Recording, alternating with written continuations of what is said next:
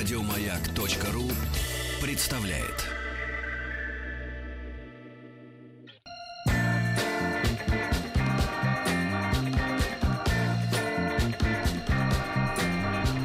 Сергей Стилавин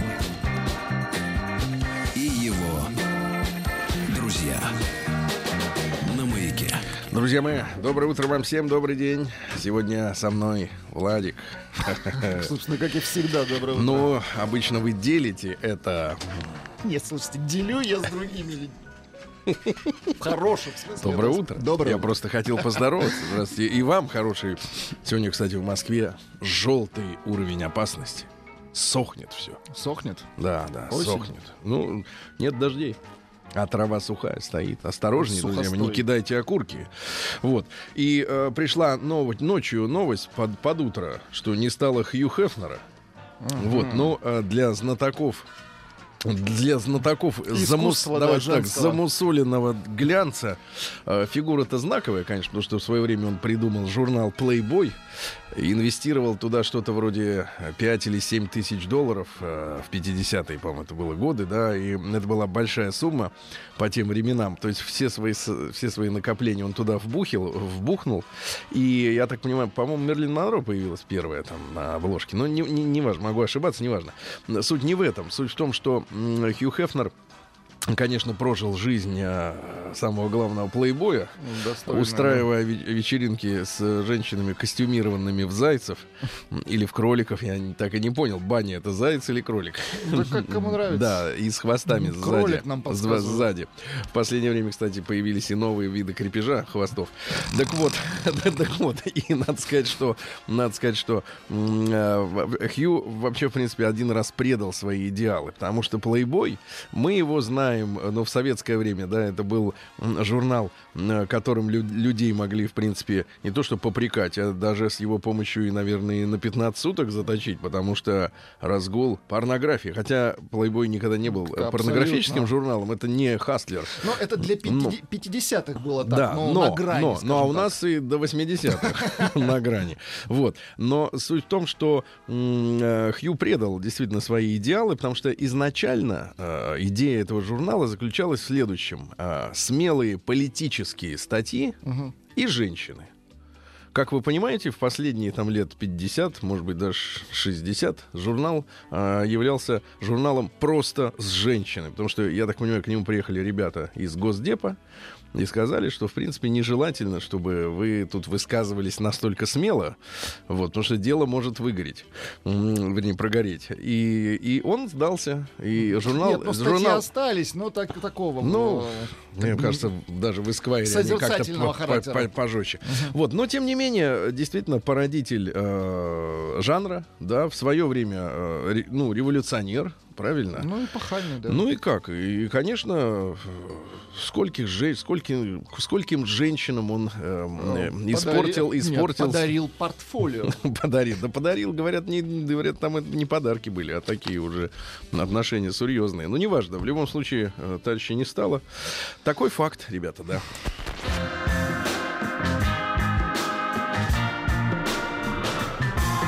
Сергей Стилавин и его друзья.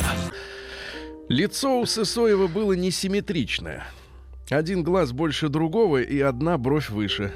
Бородка щипанная, лоб толкачом. Толкать. Волосы ежом.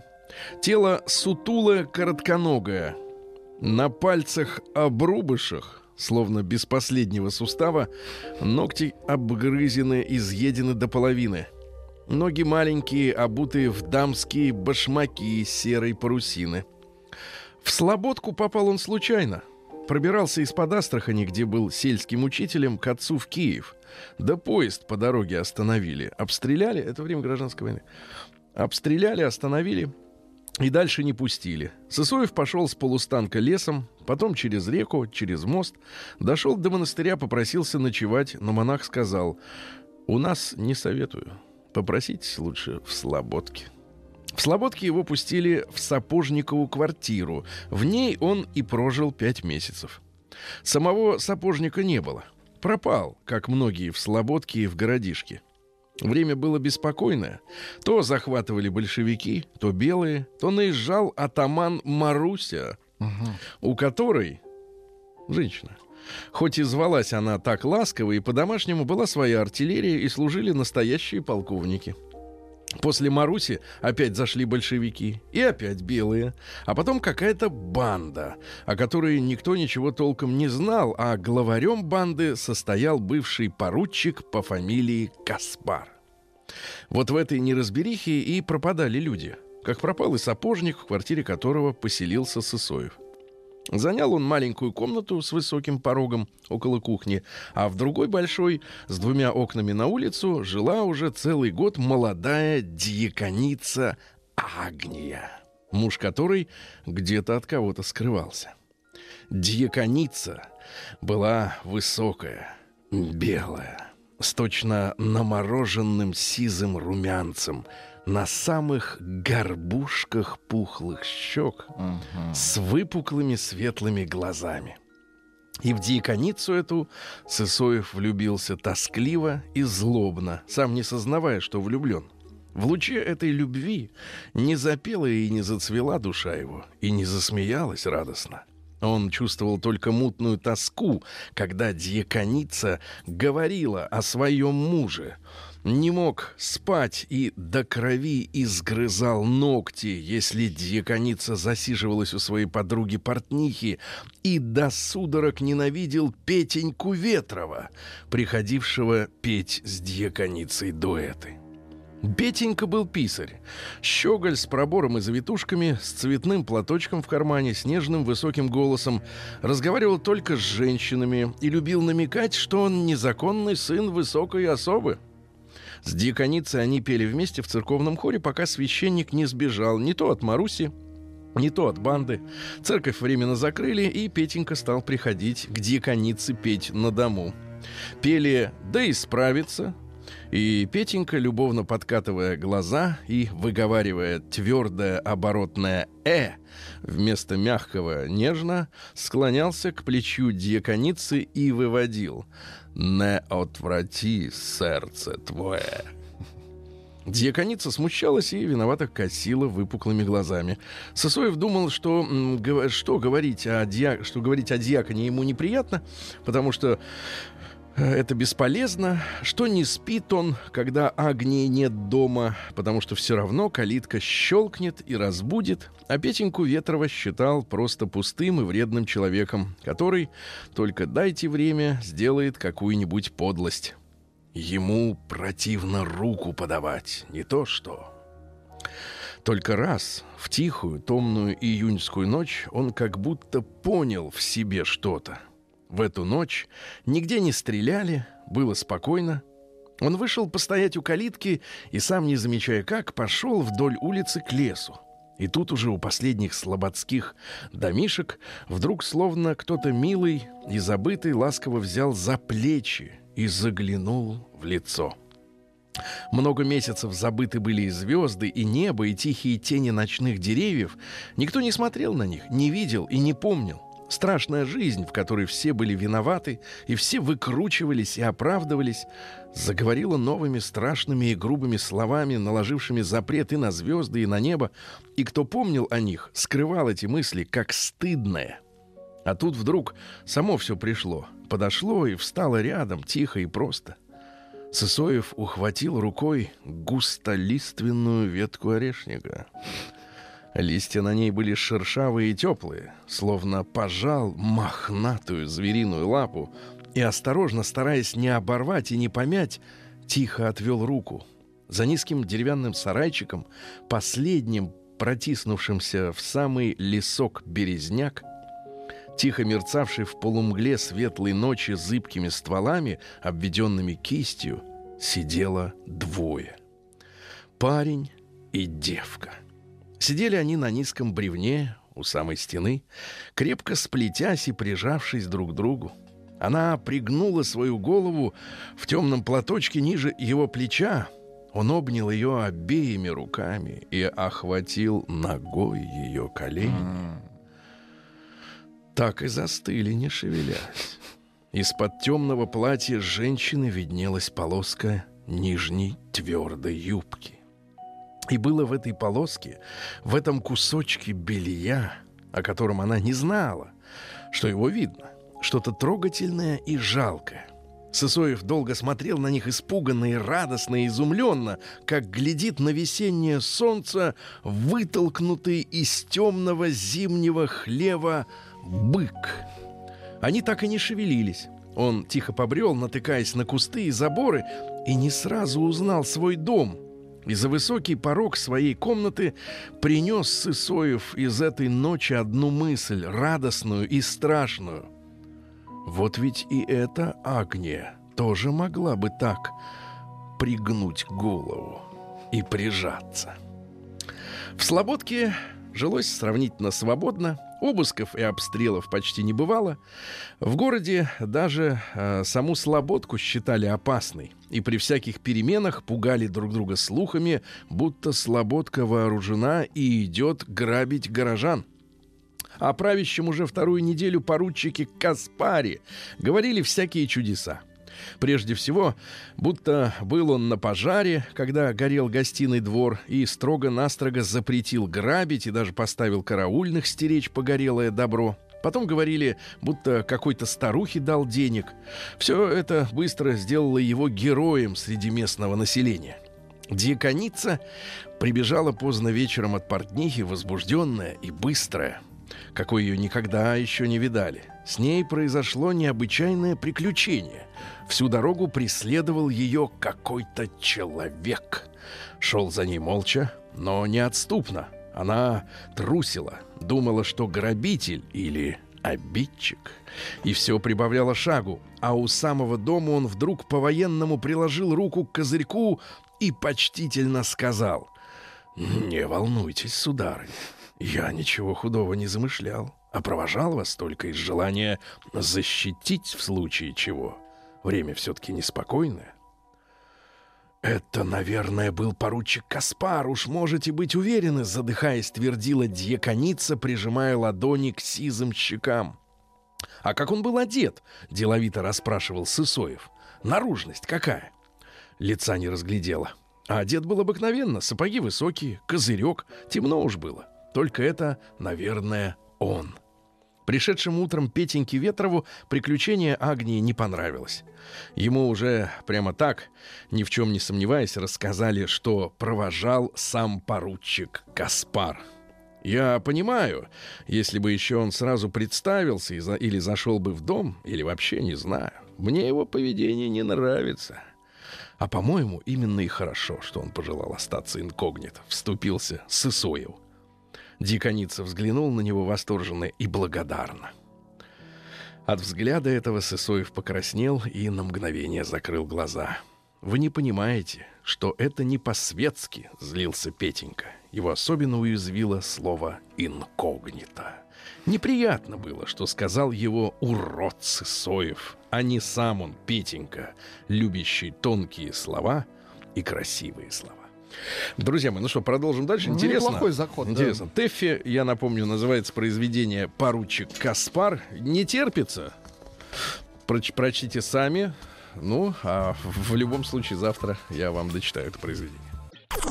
День взятия Бастилии пустую прошел. восемьдесят лет со дня рождения. Ух ты, а ей уж восемьдесят. Разный, каждый. Ну что же, друзья мои, напомню тем, кто в машине времени, сегодня двадцать восьмое сентября. Ну вот, э, заканчивается сентябрь. Заканчивается достаточно, ну, надо сказать вам, друзья мои, э, агрессивно. Уже похолодало. Прохладно, да. Э, сил нет, как похолодало, да. Ну что же, э, ребятушки, э, сегодня у нас праздники. Во-первых, поздравим всех работников атомной промышленности. Поздравляем. Вот как, как звучат громко, Владик, ваши аплодисменты. Росатом. Росатом. Да, мы Наше с тобой. Все. Дальше. День генерального директора в России. Какого конкретного? Любого. А. Генерального директора. Ну, поздравляю. Да. Ну, они есть и в, так сказать, в небольших компаниях, и в больших есть. И в Росатоме наверняка. Гендиректор? Не исключено. В Чехии День государственности, День Вацлава. Ну, там у них главное имя — это Вацлав. Вот, не путать с Нижинским. День борьбы против бешенства сегодня. Сегодня надо вколоть сыворотку. Правильно. Дальше. В России отмечается День деловой книги. День деловой книги. Что за деловая, что за деловая книга? книга? Какая-то деловая книга. День рождения Конфуция в Китае. Э, вот э, что говорят, э, что говорил Конфуций. Если тебе плюют в спину, значит ты впереди. Хорошая фраза. Да. Ну и русский народный праздник — Никита Гусятник. Кстати, интересно. Вот Никита Сергеевич выбрал себе такой псевдоним для публицистических выступлений — Никита Бесогон. А ведь есть еще Никита Гусятник. Вот почему на этого Никиту не обратили внимания. Тоже неплохо, да. Да, в деревнях начинался забой гусей. Кстати, как их забивали? По горлу, наверное, бритвой, да? Именно бритвой, вот, конечно. Главным в блюдом в этот день был печеный гусь. Угощали... А, вот его яблоками. Им, да, яблоками. Но угощали яблок... гуся, а потом уже угощали всех. А потом остальных. Жарили его, да-да-да. Mm-hmm. Дальше. Шутники говорили: если гусь нос под крыло прячет, так. Быть ранней зиме, а если гусь с тобой заговорил, значит, ты пьян. Значит, хорошо ты Никиту Гусятника отметил. Хорошо отметил, да? В это время убирали с грядок репу, ели ее и свежую, и печеную ночью, да? Детям рассказывали сказку про репку знаменитую, да, вы помните? Вот, ну и загадывали загадки. Я вам загадку, а вы ответ. Ну, давайте. В землю крошки, из земли лепешки. Репа. Кто? Так. А дальше. Кругла да не деньга, красна да не девка, с хвостом да не мышь. Угу. Бурак. Э, репа. Молодец. Молодец. Молодец. Праздник каждый день. А! Будьте здоровы. Извините. Значит, друзья, действительно, в пятьсот пятьдесят первом году до нашей эры некто Конфуций родился, китайский мыслитель. Ну, понимаете, что по-китайски, конечно, он не Конфуций, непроизносимые а звуки. Да. Пять постоянств праведного человека есть у него. Давайте. То есть он говорил о том, какой должен быть праведный человек. Во-первых, значит, любовь к людям. Первое, что любовь к людям. Вот человек, люди, как это называется-то, кто людей ненавидит? Ненавидит людей. Но... Ненавидит, да, да. Вот фашисты это, это, да, много таких наберется. Дальше. Затем э, справедливость должна быть обязательно. Угу. Просто вот справедливость. Дальше. Э, верность обычаям. То есть вот традиционность. Угу. Традициям. Угу. Да. Э, мудрость. То есть здравый ну, смысл. С годами приходит, да, да, да, да. Ну и, наконец, добрые намерения у человека должны быть. Добрые. Это вот пять, пять принципов. Ребята, если что-то не хватает, вы не никто. Вы неправедный, неправедный человек. Да. Дальше цитаты. Перед тем, как мстить, вырой две могилы. Uh-huh. Глубоко. Ну да. Мизантроп. Или, например, э, ну вот про работу он говорил: выберите себе работу по душе, и вам не придется работать ни одного дня, да.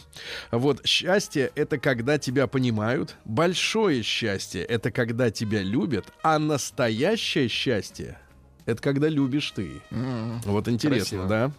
Вот, ну и э, да, еще что он: мудрый не знает волнений, человечный не знает забот, смелый не знает страха. Какой умный чувак этот Конфуций, да? Микеланджело де Караваджо родился сегодня в тысяча пятьсот семьдесят третьем году. Итальянский живописец. Ну, фраза о его жизни, которая описывает его, в общем-то, биографически. Первое время Караваджо сильно нуждался. Uh-huh. Сильно, ну, найдите такого, который не нуждался, да. Ну, короче говоря, прекрасно работал. И на Мальте успел поработать, и на, на Сицилии в грязи. Вот. Ну и что, и, и на родине его прокляли. Даже чуть ли не награду за его голову объявили. И он вынужден был несколько чего? лет. А он вот плохо пору, вел себя? Поругался с руководством. Uh-huh. Да, и представляете, и он даже перед смертью, он при невыясненных обстоятельствах погиб далеко от родины, не зная, что его простили. Не зная, что его простили. Такая вот судьба у человека. В тысяча шестьсот тридцать шестом году основан Гарвардский университет. Сегодня, ну, туда пытаются залезть, в череп и кости. Мне да? кажется, слишком раздут. Да. Очень много пиара, конечно. В тысяча семьсот семьдесят третьем беглый донской казак Емельян Иванович, Иванович, оказывается, Пугачев, э, сумел установить связь с яицкими казаками. Вот, Яик, это река. Объявил себя Петром Третьим и начал собирать свой отряд. И ну, собрал началось его. Восстание, угу. да-да-да, вот Емельяна Пугачева. В тысяча семьсот восемьдесят пятом шестнадцатилетний Наполеон Бонапарт закончил военное училище. Из пятидесяти одного выпускника по успеваемости он был сорок вторым. ни о чем не говорит. Э, так сказать, табель, да? А в тысяча восемьсот третьем Проспер Мериме родился французский писатель Мериме. Мериме. Не читали Мериме? Mm-hmm. Но он, конечно, знаете про Кармен. Правильно. Потом Бизе там присоединился. Ну да, чуть-чуть. Мелодия. Давайте, так сказать. Послушаем, uh-huh. да, вот так. Ну, многим эта мелодия знакома. Цитата из Мериме. Давайте. Громкая. «Все покупается, кроме народной любви. Нельзя купить любовь народа». Вот, да. А, вот, и, кстати, говорил вот еще о чем. Русский язык — это язык, созданный для поэзии. Он необычайно богат и примечателен главным образом тонкостью оттенков.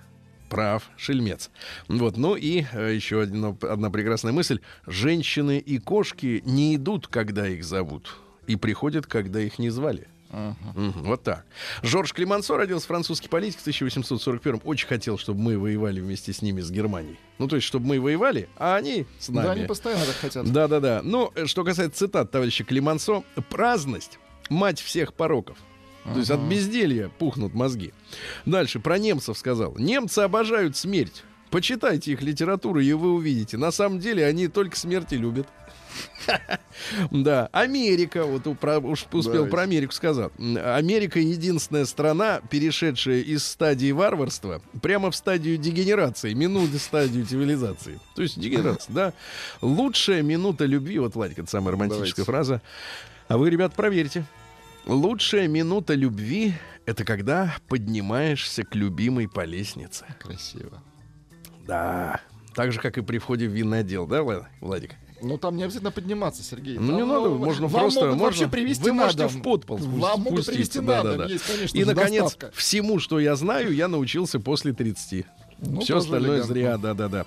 Дальше. Фердинанд Муассан родился в тысяча восемьсот пятьдесят втором. Это французский химик, лауреат Нобелевской премии девятьсот шестого года. Получил фтор. Вот фторирование зубов, угу. да, как там в пасту фтор суют. Вот это он. В тысяча восемьсот пятьдесят девятом Фриц Мелькау родился. Это немецкий филолог. Придумал библиотековедение. Это... До сих пор это как вот... Тё... Книжки на полке черный ставить? Лес, да, как ставить их, да. В тысяча восемьсот корешком наружу, вот это я точно знаю. Нет, по, по цветам обычно да. расставляют. В тысяча восемьсот шестьдесят четвёртом в Лондоне при участии Карла Марла, Карла Маркса, конечно, основано Международное товарищество рабочих «Первый интернационал». Ну, что интересно, рабочих среди основателей не было. Mm-hmm. Да. С Кайлом-то Карла Ивановича редко можно увидеть. Да. А в тысяча восемьсот восемьдесят втором печальной судьбы человека Александр Павлович Кутепов родился. Это наш генерал, э, русский, затем белогвардейский. Ну, вот, э, с тысяча девятьсот двадцать восьмого года он руководитель Российского общевоинского союза, РОВС. Ну, это иммигрантская организация, с которой боролся, боролась ГПУ. И боролась mm-hmm. очень у- у- удачно. Вот. Там история какая, что э, полковником он был во время революции, и именно полковник Кутепов собрал э, несколько десятков боеспособных э, солдат, ну, во время бунта вот этого февральского, да, когда сто шестидесятитысячный гарнизон солдат, э, захватив оружие, вы, вывалил на улицы, стали убивать полицейских, офицеров. Ну, начался бордельера страшный. Не дай бог, конечно, повторение такого ни в одной стране мира. И Кутепов, будучи полковником, собрал э, вот, действующий отряд. Они были вооружены пулеметами. Ага.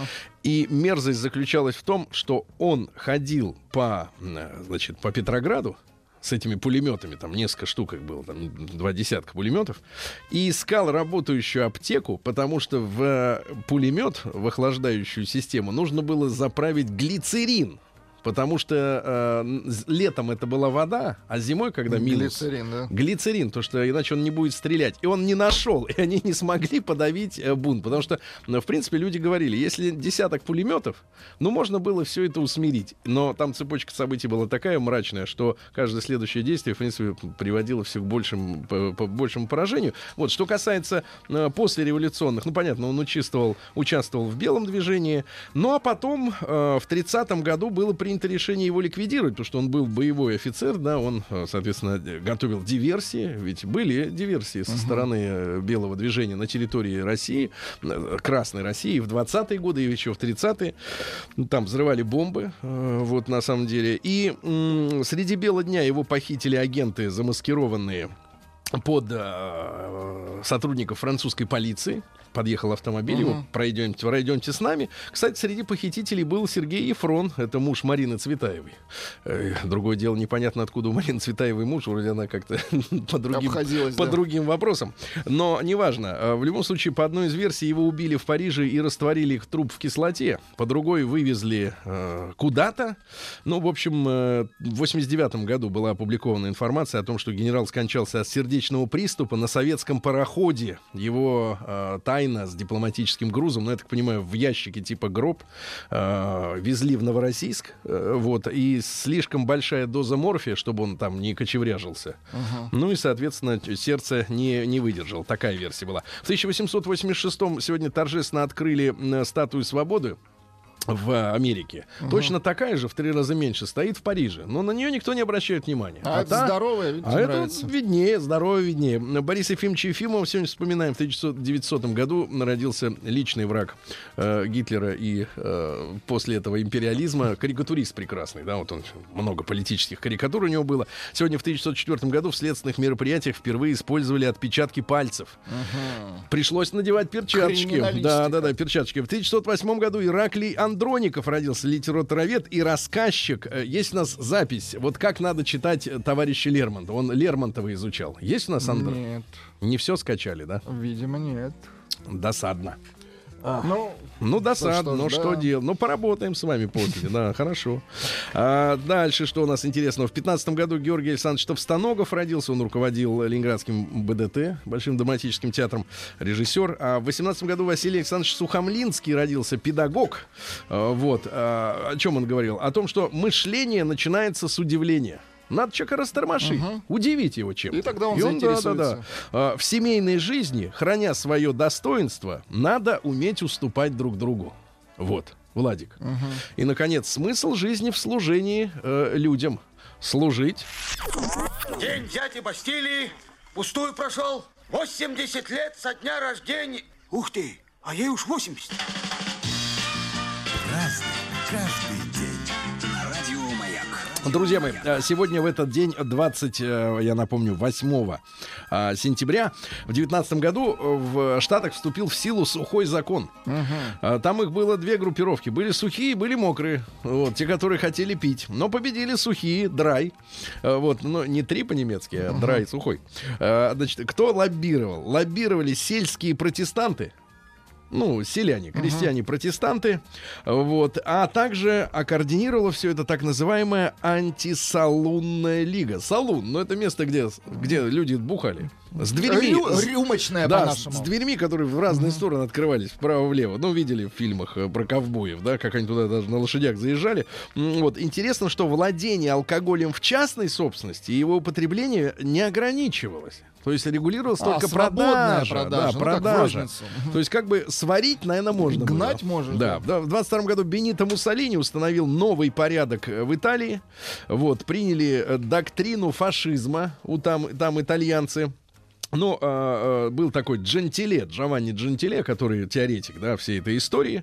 Вот. Ну и что говорили местные, значит, соответственно, научные деятели? Мы, люди науки, которые нашли свою веру в фашизме, со всей искренностью чувства можем сказать, вот она, новая итальянская культура. Uh-huh. Ну а с каким убеждением это говорится, да? Говорилось. В двадцать четвёртом году Марчелло Мастроянни, любимец всех советских женщин, итальянский прекрасный актер, цитаты, давайте вот цитаты. Моим идеалом всегда была Мэрилин Монро. Красивая блондинка с налетом вульгарности. Меня никогда не тянуло к женщинам типа Греты Гарбо. Гарбо была королевой. А чего хочет королева? Выбрать себе короля, чтобы им командовать? Разве она сумеет, скажем, сварить яйцо в смятку? Или... Влюбленную женщину легко заставить делать все, что ей хочется. Вот это хорошо. Да. Всю жизнь меня преследует мысль, что мужчины, видимо, не хотят быть свободными. Им всегда хочется быть чьими-то рабами. Например, карьеры или женщины. Вот. Ну и, наконец, знаток флиртует на пляже с самой бледнокожей девушкой. У нее весь отпуск еще впереди. Тоже элегантно. Да, ну и наконец про итальянцев. Итальянец не занимается сексом. Он просто много о нем говорит. Вот это правда, да. Хотя, кто знает. В двадцать девятом году первый ребенок родился в самолете над Майами. Не долетели, не успели, uh-huh. да. Николай Иванович Рыжков сегодня родился. Помните премьер-министра да, такого? Да, помним. Помним, да. Виктор Хара, вот, чилийский певец трибун. Его нас, расстреляли, да. да, за его убеждения. Вот еще он живой был.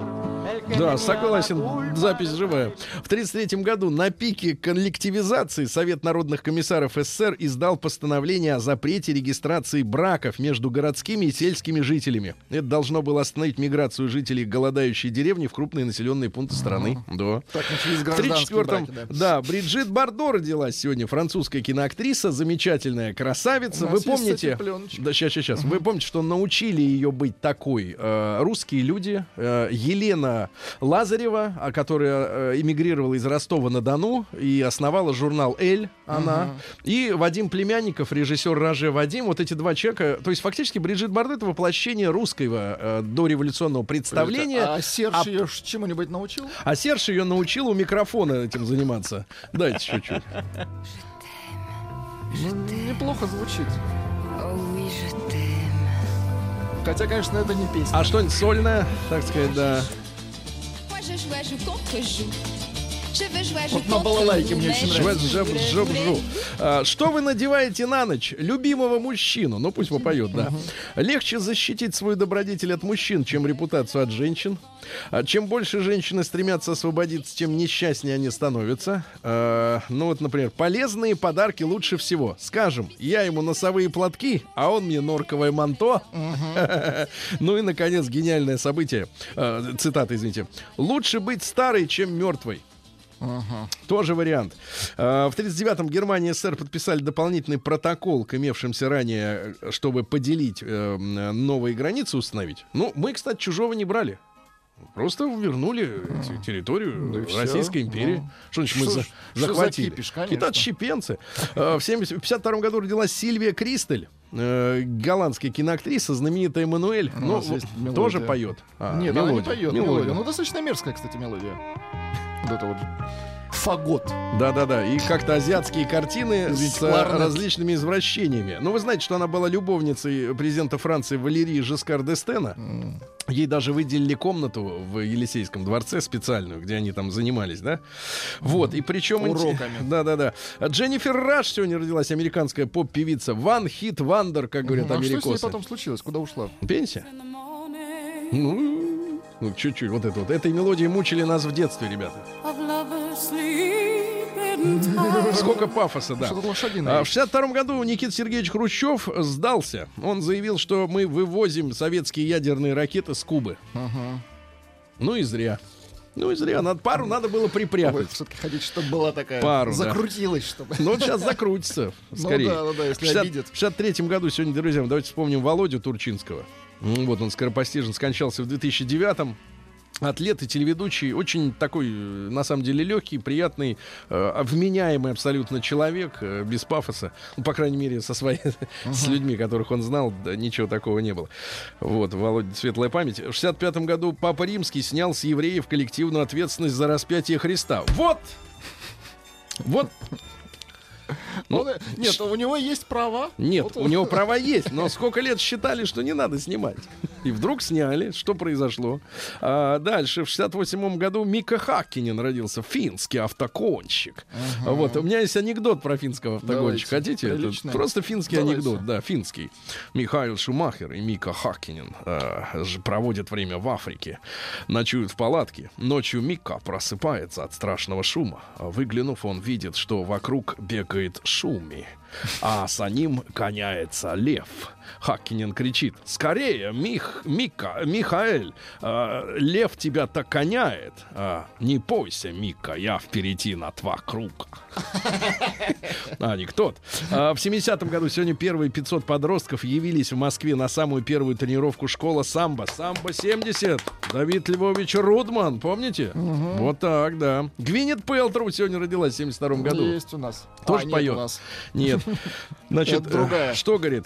Я люблю мужчин, даже несмотря на то, что по большей части они лживые, завравшиеся чудаки. Нормальная цитата, да? Вот. Ну и все. И сегодня паром Эстония затонул в девяносто четвёртом году. Говорят, что везли то ли танки, то ли наркотики. А потом говорят, да не, у него просто эта крышка сломалась, вот и утонул.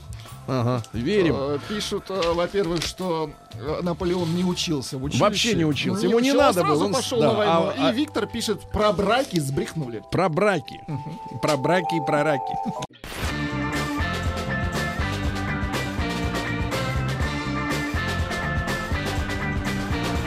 Сергей Стилавин и его друзья. На маяке. Ну что же, друзья мои, сегодня у нас четверг, да, хорошо, завтра пятница, потом суббота. Еще лучше. Делаю прогноз, после, после, послезавтра воскресенье. Вы гений. Вы довольны? Все, а в Омске как? Там всегда понедельник. Люблю тебя, и нету чувства сильней, и отчий дом, город. И дешевые клавиши, а?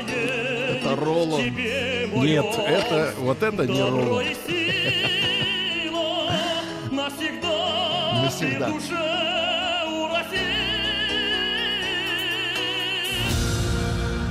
Зона пятьдесят пять. А мы когда-нибудь припев-то послушаем? Так давайте, хотите? Когда-нибудь, ну давайте. Омские чиновники запретили магам и священникам лечить наркоманов. Да как можно в одном документе магов приравнять к священникам? Ужас. Ужас. В Омской области стало больше барсуков, лосей и куропаток. Хорошо.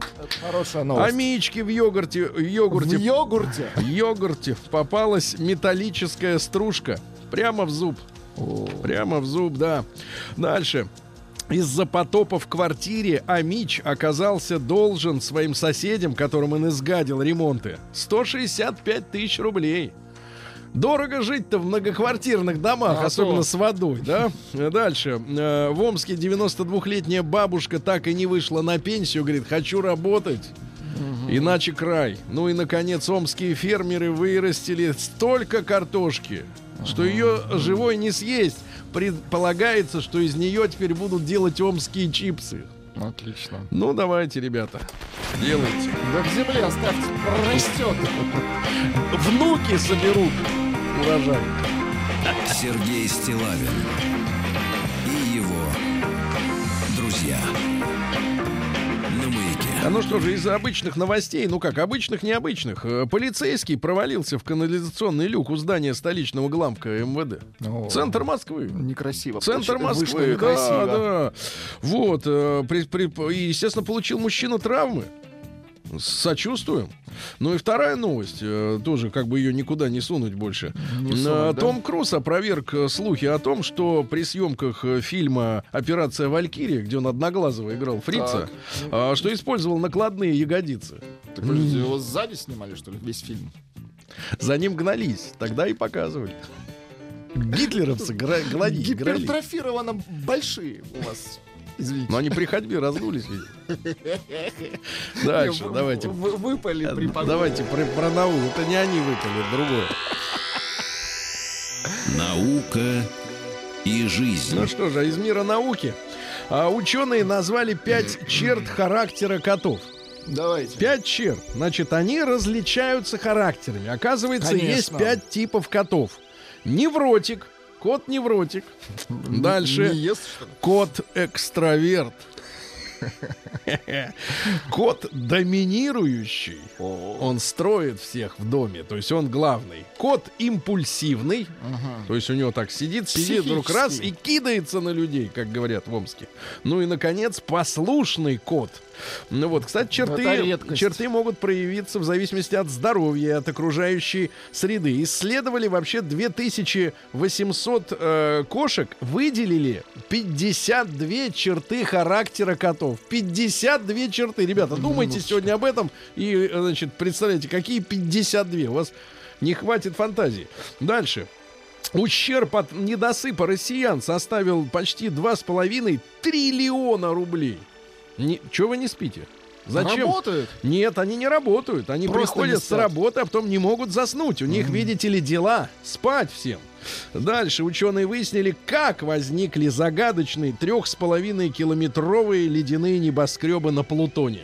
Вот чувствуется, есть люди, которым действительно лучше, лучше б спали. Да. Ну и еще пару сообщений. Во-первых, ученые выяснили, что половина исследованных образцов гигиенической помады содержит яд. То есть вы прямо себе в рот угу. вмазываете яд. Вы травите свои губы. Да, а туда и рот. Ну, то есть оттуда. Нет, затем. Ну и, наконец, наконец, климатологи. Вот это плохая новость, ребятушки. Да. Климатологи узнали, когда сорокаградусное лето станет нормой. К когда? сожалению, станет нормой. К две тысячи пятидесятому году сорокаградусная летняя жара, то есть угу. вот с, и, с июня по август, это будет нормой для э, больших, так сказать, э, территорий, да. Э, мощная вот тепловая волна была под названием Люцифер. Угу. Вот, и такое будет уже нормой. Так что кайфуйте от холода, пока есть возможность. Да мы кайфуем. Носки снимем. Новости капитализма. Женщину выгнали из самолета, когда она рассказала... Во время полета? Нет, об аллергии на собак. Вот это все произошло в Америке. Она должна была лететь в Лос-Анджелес из Балтиморы. Вот. Стала жаловаться на то, что у нее аллергия на собак, когда увидела в лайнере одну, одного из питомцев на другом ряду. И сказала, пшла отсюда. Дальше. Швейцария. Вот это страшная новость. Наконец, обязательно обратим на нее внимание отдельно. Французы вот задают тренд моды на следующий сезон. Французы предложили девушкам в новом сезоне использовать э, тушь. Тушь это для чего? Это чернить. Приклеенные ресницы, да? Да, брови, ресницы. Вот, чернить. Чернить не получится. Розовые, обычно углем, а тут розовые вот и желтые. Розовые О-о-о. и желтые. Слушайте, кстати, вот что касается же, женских, женских украшений, аниме. Самое мерзкое, что может быть, это желтый маникюр. Такое ощущение, что они формалиновые руки у человека. То есть это уже труп. Вот. Ну, короче говоря, это Ив Сен-Лоран предложил желтые и розовые тушь. Ну, туда им и дорога. А в Австрии предприниматель рекламировала торт с фашистской символикой. В Австрии. На родине. Со основателя. Ага. Дальше. Житница Италии. Вот тоже хорошая новость. Вышла замуж за саму себя. Неплохо, кстати. Ну а кто? Это очень экономно, Сергей. Это не то, что экономно, это приятно. Значит, жительница Италии устроила праздничную свадебную церемонию с Молодец. тортом, с подружками невесты и невесты. А, все-таки были подружки, а то я думал, ну, пока себя пригласила. Да-да-да. Я твердо верю, что каждый из нас должен в первую очередь любить себя. А у вас может быть сказка даже без принца, сказала Лаура, которой сорок лет. В сорок лет поняла, что вариантов не будет. Да. В США женщина со сковородкой остановила пожар в лесу. Она носила сковородкой воду. Там много-то не поносишь, но би- быстро но бегала. Точечно била. Да. Угу. Дальше. Дорожный конус. Вот это страшное, дайте страшной музыки. Пожалуйста. Да. Дорожный конус. Представляете себе размер дорожного конуса? Да, вот эти огромный, красные огромный. эти с белым штуки. Одной рукой его не поднять, Сергей. А вот человек поднял и не рукой. Дорожный конус внутри британца. Внутри? Приняли за раковую опухоль. Врачи достали из сорокасемилетнего британца из легких дорожный конус. Правда, игрушечный. А, игрушечный. Который попал туда сорок лет назад. Он игрался с конусом. И вдохнул его. И вдохнул конус. Неплохо, Ужас. да. Ну, еще пару сообщений. Угу. Первый в мире отель из песка проработал три дня в Австралии и закрылся. Отель из песка. Рассыпался. Вот, внутри отеля была жилая зона, восемь спальных мест, вот, несколько двухспальных номеров для утех. Mm. Вот, возвели за двадцать один день, ушло более двадцать четыре тонн песка. Но закрыли, так как здание не было рассчитано на длительное использование. То есть только на три дня. двадцать один день строили, три дня работы. Чушь. Ну и, наконец, пару сообщений. Ребенок с густой шевелюрой и ухом в форме арахиса родился в Англии. Вот сразу вот он с прической родился. Вот девочка, причем по имени Пикси. Пикси. Появилась в июле этого года, по словам ее мамаши, шевелюра удивила не только ее саму, но и саму девочку. Вот, да ладно, говорит. Вот, но мать гордится, вот мать гордится. А вот ухо по форме напоминает арахис, но не слышит ничего. Вот беда. Ну и, наконец, из Швейцарии страшное сообщение. Вот давайте, реально. Слушайте, а в Швейцарии, помните, этого скормили жирафа волкам или кому-то там. Там которому они... было плохо, ну да. Да, так вот теперь самая страшная новость из Швейцарии. Вот вроде, слушайте, ребят, все восторгаются там вот эти А-а-а! ценители винища восторгаются сырами, шоколад им подавай. Шоколад. Потом еще что-то там есть, часы в Швейцарии, но там же живет зверье. Швейцарским зоопарком граждане отдают ставших ненужными домашних животных на корм диким зверям. Да, вообще уже, да. Люди приносят ручных крыс, морских свинок, да, кроликов, кошек и собак. Вот, и их начали скармливать, э, э, так сказать, э, зверям за решеткой. Вот, примечательно, что люди приносят живых питомцев. Ну, затем ветеринар делает инъекцию и относит э, пожрать. Вот оно. Слушай, нормально живут люди, и с них мы должны брать пример. Да сейчас. Сволочи. Крысу не отдам. Сам съем.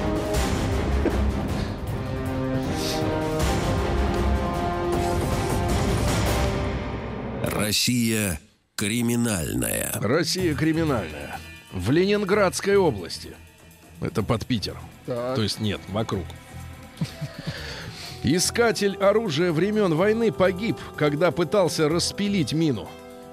Нашел мину времен Второй а мировой. Зачем же распиливать-то? Вот? Хотел достать, мина. Тротил. Mm-hmm. Инцидент произошел э, в городе Подпорожье. Причем человек-то шестидесятидвухлетний. Вроде да. Не молодой. Умудренный. Вот, восьмидесятиодномиллиметровую минометную мину нашел. Давай пилить. Молодец. Вот, он распиливал у себя в хозяйственной постройке. Ну, ну там станок, там, удобнее, там оборудование, конечно. Там есть зак- закрепить можно, правильно, боеприпас. Он, лучше бы себя закрепил вот, рядом. А, ну, когда все взорвалось, и когда приехали уже люди mm-hmm. по, на взрыв, вот выяснилось, что нашел товарищ до этого, я так понимаю, пистолет ТТ. Вот, еще три минометные мины. Mm-hmm. Почему они не взорвались, от, не сдетонировали, все непонятно, пилил. Да. Mm-hmm. Дальше. Надо было сразу все пилить. Какая-нибудь да распилилась из четырех-то. Житница Улан-Удэ, зас... ну это чуть попозже, это очень uh-huh. интересно. Петербурженка притворилась инвалидом, чтобы угнать коляску чужую. Тоже вариант, да? одиннадцать тысяч рублей стоит кресло. Она притворилась, значит, инвалидом, села в него и покатила. Ну, и но люди внимательно остановили. Дальше. Новгородец дал взятку в полмиллиона за то, что прекратили дело о предыдущей взятке. Вот это мужчина, да-да-да. Он взял до этого, значит, дал до этого еще несколько сотен тысяч рублей. Вот, дело возбудили, он решил перекрыть. Перекрываю, да. Перелезавший по простыням к девочкам студент Студент сорвался с четвертого этажа в Екатеринбурге. Лез к женщине. Романтик. Да, да, да. восемнадцатилетний студент техникум. Вот настоящий романтик. Действительно, двадцать шестого сентября в десять вечера. Вот, он решил устроить сюрприз девчонкам, которые жили на четвертом, а он угу. на пятом. Ну, сюрприз сплёл, получился, да. да. Ну и, к сожалению, упал вот с высоты двенадцати метров. Лежал без сознания. Его нашли какие-то водители рядом. Ну, короче говоря, жив, но в больнице. Вот, романтик. Ударившего соперника доской для нардов петербуржца отправили в колонию. Играли доска, люди да, в нарды. Ну, такая увесистая, кстати, доска-то. У, играли в нарды. Mm-hmm. Он бах, и... победил не тот, кто хотел. Да-да-да, но это был такой реванш. Реванш. А так? Дальше, что у нас интересного. Вологодская чиновница назначила себе и своему заместителю премии в сто десять тысяч рублей за особо сложные и важные задания. Неплохо, мне кажется. Но зато официально. Конечно. Человек может этими деньгами свободно расплатиться в магазине. Я считаю, я достойный. Купить йогурт, бутылку, лимонада. Да, ну и, наконец, два страшных сообщения из России. Жительница Улан-Удэ засудила бывшего мужа за троллинг. Вы представляете, оказывается, за троллинг можно сесть. В Бурятии выиграла гражданский иск против своего бывшего муженька, который систематически оскорблял ее через соцсети и интернет пейджеры. Ага. Она хотела стрясти с бывшего мужа триста тысяч рублей. В неприличной форме он рассылал сообщения. Ответчик факты не отрицал, но пояснил, что это делал он в ответ на оскорбление бывшей, суде, бывшей жены. Короче, цифру скостили до пятидесяти тысяч. Проси триста, дадут пятьдесят. Ну и, наконец, самое страшное сообщение из Томска сегодня. Томские полицейские торговали наркотиками. О, нехорошо. Чтобы улучшить статистику своего отдела. А вот это а вот это, а вот это по-товарищески.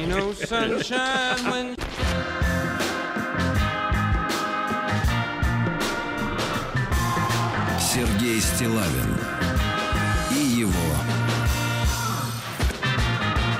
друзья. Друзья мои, страшная новость попалась сегодня в руки. Не, та, не то, что даже новость, целый материал. РИА Новости э, публикует, значит, издание, статистику э, из поисковика Яндекс о том, что э, на запрос «Ищу спонсора» вылезает двадцать два миллиона результатов, а «Ищу содержанку» пятнадцать миллионов. пятнадцать миллионов. Содержанки ищут мужчин для решения своих финансовых проблем. Создаются специальные порталы, специальные сайты. Вот. Ну и есть э, несколько исповедей таких вот э, содержанок, когда женщины приезжают, например, в Санкт-Петербург из сибирской провинции. Мама и папа никогда не зарабатывали миллионы, поэтому, поступив в университет, решила не быть для них обузой. Устроился, устроил сразу на три работы, чтобы обеспечивать себя. И тогдашний избранник отказался Отказался мне материально помогать.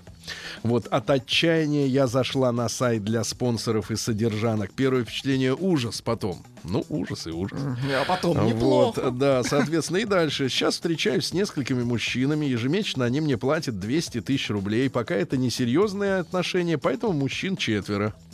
Uh-huh. Вот главная статья в негласном кодексе содержанки: если ты находишь своего мужчину, должна встречаться только с ним. Значит, э, всегда быть в хорошем настроении, красиво одетой, никогда uh-huh. не задавать ненужных вопросов, э, вести себя интеллигентно и только лишь радовать этого мужчину. Uh-huh. Да. Вот такая вот, такая вот у нас, значит, гадостная достаточно информация. Ну, там есть еще несколько цифр. Я их после новостей, новостей спорта проч, про, прочту. Да? Ну, давайте, мужики, давайте проверим, так сказать, почву. М1 на номер пять пять три три. Готовы оплачивать женщину? Потому что вроде uh-huh. как не проституция, правильно? Ну, так вот, типа форма. Ну, такие договорные да. отношения. М2 нет, не готовы ни за что. Только чувства и, uh-huh. так сказать, взаимность, да. Ну и большой разговор. Вот э, сколько ваш бюджет позволяет потратить в месяц на женщину? Uh-huh. Давайте сегодня поговорим об этом. Сколько позволяет и сколько реально выходит? Потому что это дорогое удовольствие, женщина. Понимаешь? Конечно. Ей же нужны носки новые каждый месяц. До колена. Вот, давайте поговорим об этом. Плюс семь девять шесть семь сто три пять пять три три и дочитаем эту новость до конца уже после новостей новостей спорта.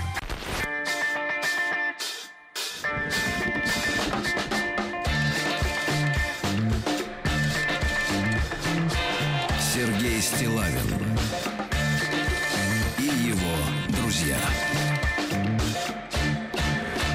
Ну что ж, друзья мои, сегодня неприятный звоночек для нас с вами, для людей, которые, ну как бы, живут не только своей, для романтиков своей жизнью, да, но и имеют государственное мышление. Если у нас будет в народе значительная часть, э, так сказать, аморальной, так сказать, публики, на что мы можем рассчитывать в случае тяжелой годины? Сергей, только на деньги. Вот. А если деньги не работают, если на них, например, нельзя купить что-то? Значит, смотрите, РИА Новости бьет тревогу. пятнадцать миллионов запросов типа «Ищу содержанку». И дамы некоторые, значит, заголовки следующим образом. «Ищу девушку для нечастых встреч». Нечастых. Вот. Оплата пятьдесят тысяч рублей в месяц. Для нечастых встреч. Жмот. Или так. «Ищу девушку для отношений». сто пятьдесят тысяч в месяц. Вот тут уже, так сказать, да. Вот, ну что пишут люди э, еще? Вот, а, как надо себя, вести, вернее, вести э, с э, мужчиной. Спонсорам не нравится, когда их воспринимают как денежный мешок. Поэтому на первом свидании о деньгах даже не намекаешь, иначе мужчина откажется от общения. Никогда нельзя жаловаться на нехватку внимания или проблемы на работе или дома. Всегда быть в хорошем настроении. Uh-huh. Тебя не будут спрашивать, устала ты, выспалась ли. Неинтересно слушать о твоих проблемах, у него хватает своих, он и сам не досыпает. Вот, а не недостаток внимания компенсируется денежно. Деньги сразу дают некрупными суммами.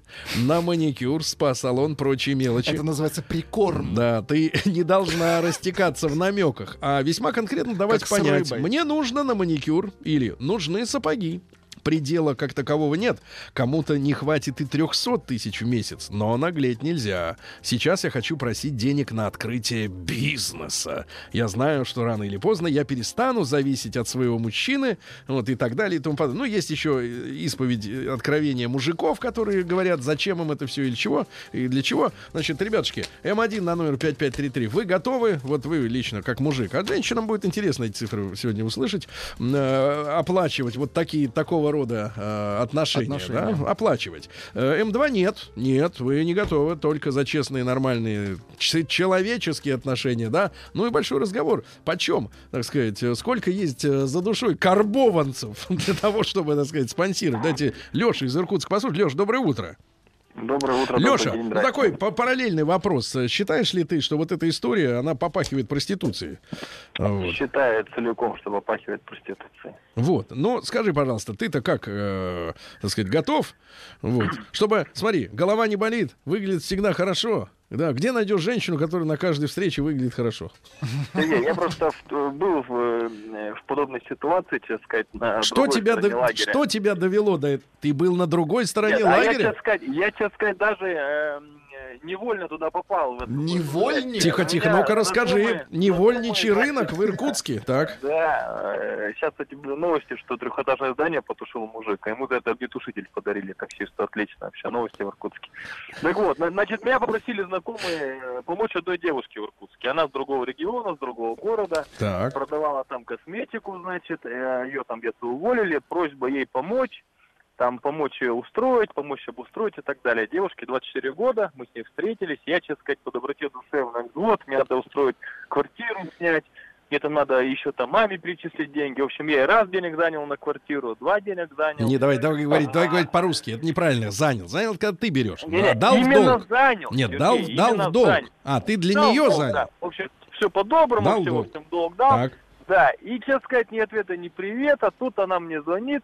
Как-то раз, а займите еще денег. Я говорю, вы знаете, как бы это, вы мне еще деньги отдали. А говорит, сколько там набежало-то? Набежало-то, Леша? семьдесят пять семьдесят пять набежало, накапало. Да. Неплохо. Она, ну, тот, кто на квартиру... То... И в итоге она говорит, вы знаете, вот скоро восьмое марта, косметика у нас пойдет, у меня бонус, и я вам деньги отдам. Я говорю, хорошо. Ведь приходит смс, Алексей, а вы не хотите меня взять на содержание? Мол, я вам денег не должна. Ага. Будете мне оплачивать квартиру, приезжать, я очень вкусно готовлю. И тут ты понимаешь, что ты вляпался, да? И тут я понимаю, что это все развод, ребята. Развод. Она, конечно, симпатичная, хорошая, классная, так. такая сисякая, но у меня и жена классная, и, как бы, честно сказать, мне не хотелось бы разменяться. Я говорю, знаете, давайте договоримся. Скажите срок, когда вы мне денежки отдадите, мы сами в эти все, в эти все, все отношения завяжем. В итоге она мне деньги отдала через три дня. То есть, как я понимаю, у нее таких, как я, было несколько. Что а, то есть это была, это была, так сказать, такая тактика, технология, да? Промо-акция. Итак, взять... Она занимает у всех деньги, когда проявляется, кто-то там вспоминает. То отдает с собой, будем говорить вещи. Конечно, конечно. Понятно. Его занимают у других, его занимают у других. А, слушай, мне там надо деньги отдать. Займи мне денег, я вот другому там отдам, а потом так. Вот такая тактика. Так, отлично, спасибо, Леша. Осведомлен, вооружен. Давайте Пашу из Питера быстро послушаем. Пашенька, доброе утро. Так, отлично. Паша, глуши приемник. Доброе утро, Сергей Валерьевич. Паша, доброе утро, студия. Считаешь ли ты таких паразиток проституцией занимающимися людьми? Это деловые отношения. Не знаю, но я полностью за это за. Я считаю это честным договором, и все взрослые люди. Ну что, у тебя сколько договоров-то на руках? Своя история в прошлом закрыта. Был молодой горячий, не считал нужным морочить девушкам голову. Поэтому пользовался данными услугами. Ну, скажем так, немножко другого характера. И считаю, что это честно. Угу. Угу. Такая у тебя позиция. То есть да? не, не месячная оплата Совершенно. была. Понятно. Разовая. Так, хорошо, так позиция. Угу. Давайте Вячеслава послушаем, тертого нашего калача. Слав, доброе утро.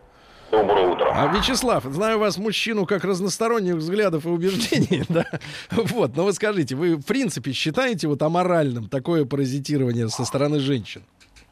Конечно, нет.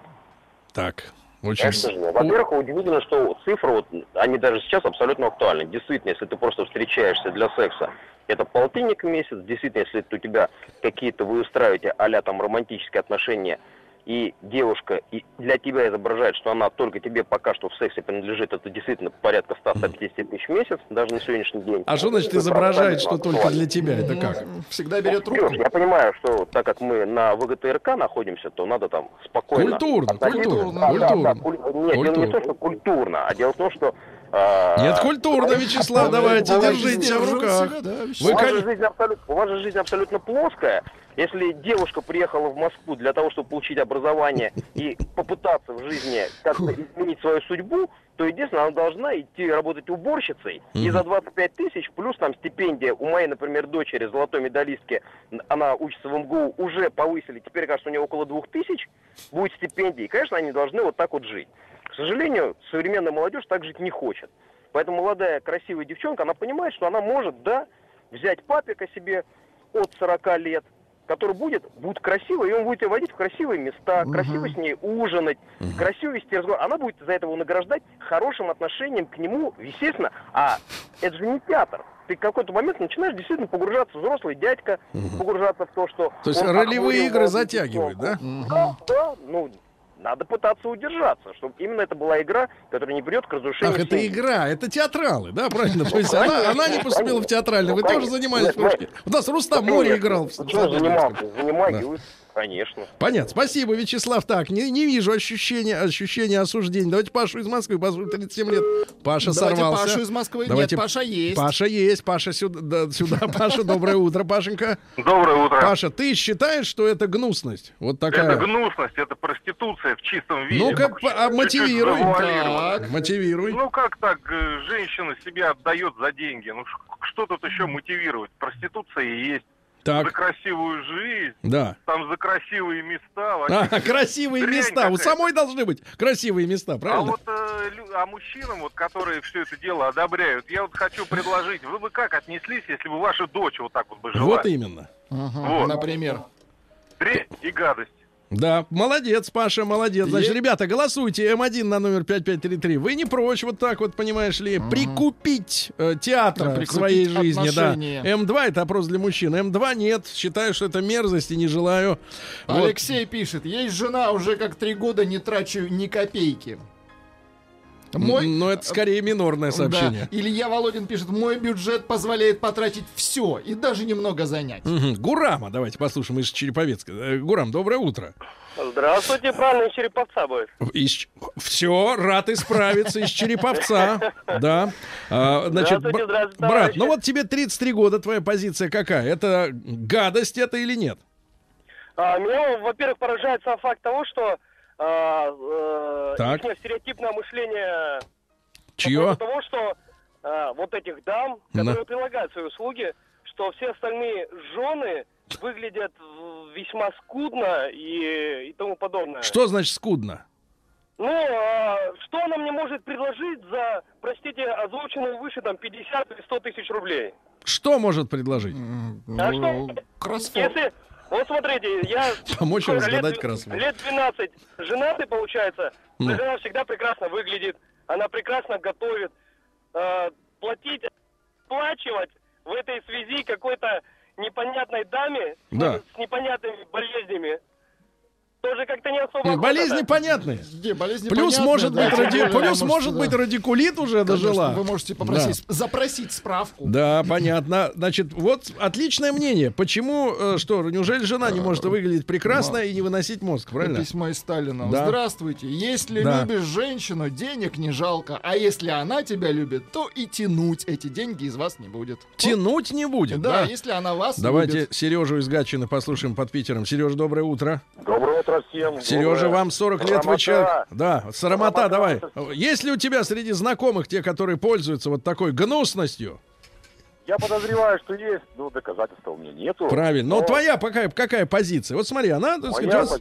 вот есть обязательства, правильно, какие-то у людей? Ну, если ты женат, если но. ты женился, ты этого человека любишь, даже не любишь, это человек твой на всю жизнь. Да. Это все станет явно когда-то. Так, а если он не женатый, там вот, там вот говорят, просто деловые люди в статье перечисляются, что, мол, они типа, у них нет времени на семейную жизнь, просто нет времени. Делом, займись поиском, значит, жены нормальной, которая детей нормальных воспитает, будет верной. Угу. А это все. Вы, вы сам э, э, женаты, Сережа?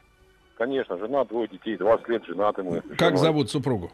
Людмила. Вот Людмиле передаем гран, гран привет от нас, да? Вот, ну а скажи, пожалуйста, она вс- всегда вот хорошо выглядит, да? Вот никогда да, тебя... Да. Не мучает тебя никогда? Не мучает она меня. Не мучает. Попусту. Она встает всегда раньше, раньше всех. Да. Детей в школу, потом их везет. Да. За собой ухаживает. Молодец. Молодец. Молодец. Вот Сережа в Гатчине есть да, счастливый молодец, человек. Да. Мы его нашли. На да. жену Хорошо. За сентябрь ушло сто тысяч рублей. Что? сто тысяч рублей. Вчера только карту пополнил. А так можно было бы сорок-пятьдесят потратить на таких, как вы вот называете. Чтобы без лишних вопросов. И она довольна, и я. Макс Орск. Макс Орск. Орск. В Орске потратили сто тысяч за месяц? На минуточку. Что там происходит? Что там, жила, что ли, какая-то нефтеносная? Значит, э, Сашу давайте из Ростова послушаем. Саш, доброе утро. Э, доброе, Саш, доброе, во-первых, считаешь ребят. Ли ты это гнусностью, такой, такой порядок ну, вещей? На самом деле, да, в наших краях это гру- гнусность, да, считается. Ну и в принципе, да. Я думаю, сейчас мы многих, многих, многих... зацепили, так говорится, как женского, так и мужского. Они, пола, кстати, да? притихли, не звонят нам это, не хотят палиться. Не звонят, ага. Но все-таки, все-таки, да, там тридцать шесть лет, и там не то, что высота прожитых, да, ну практика показывает, что... Э... Брат, а вот мы с тобой договорим, не бросать руку. эм один на ноль пять пять три, вот вы лично теоретически готовы оплачивать такие услуги, эм два нет, гадость.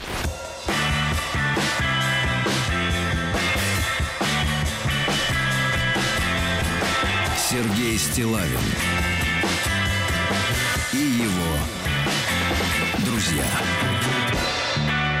на маяке. Друзья мои, итак, мы говорим о свершившемся факте, а не каких-то там э, теоретических бреднях из серии. А вот если бы, если бы вам предложили. пятнадцать миллионов запросов на Яндексе. Mm-hmm. Вот такая статистика по поводу э, «Ищу содержанку». Цены от пятьдесят тысяч рублей в месяц за встречи, так сказать, для утех.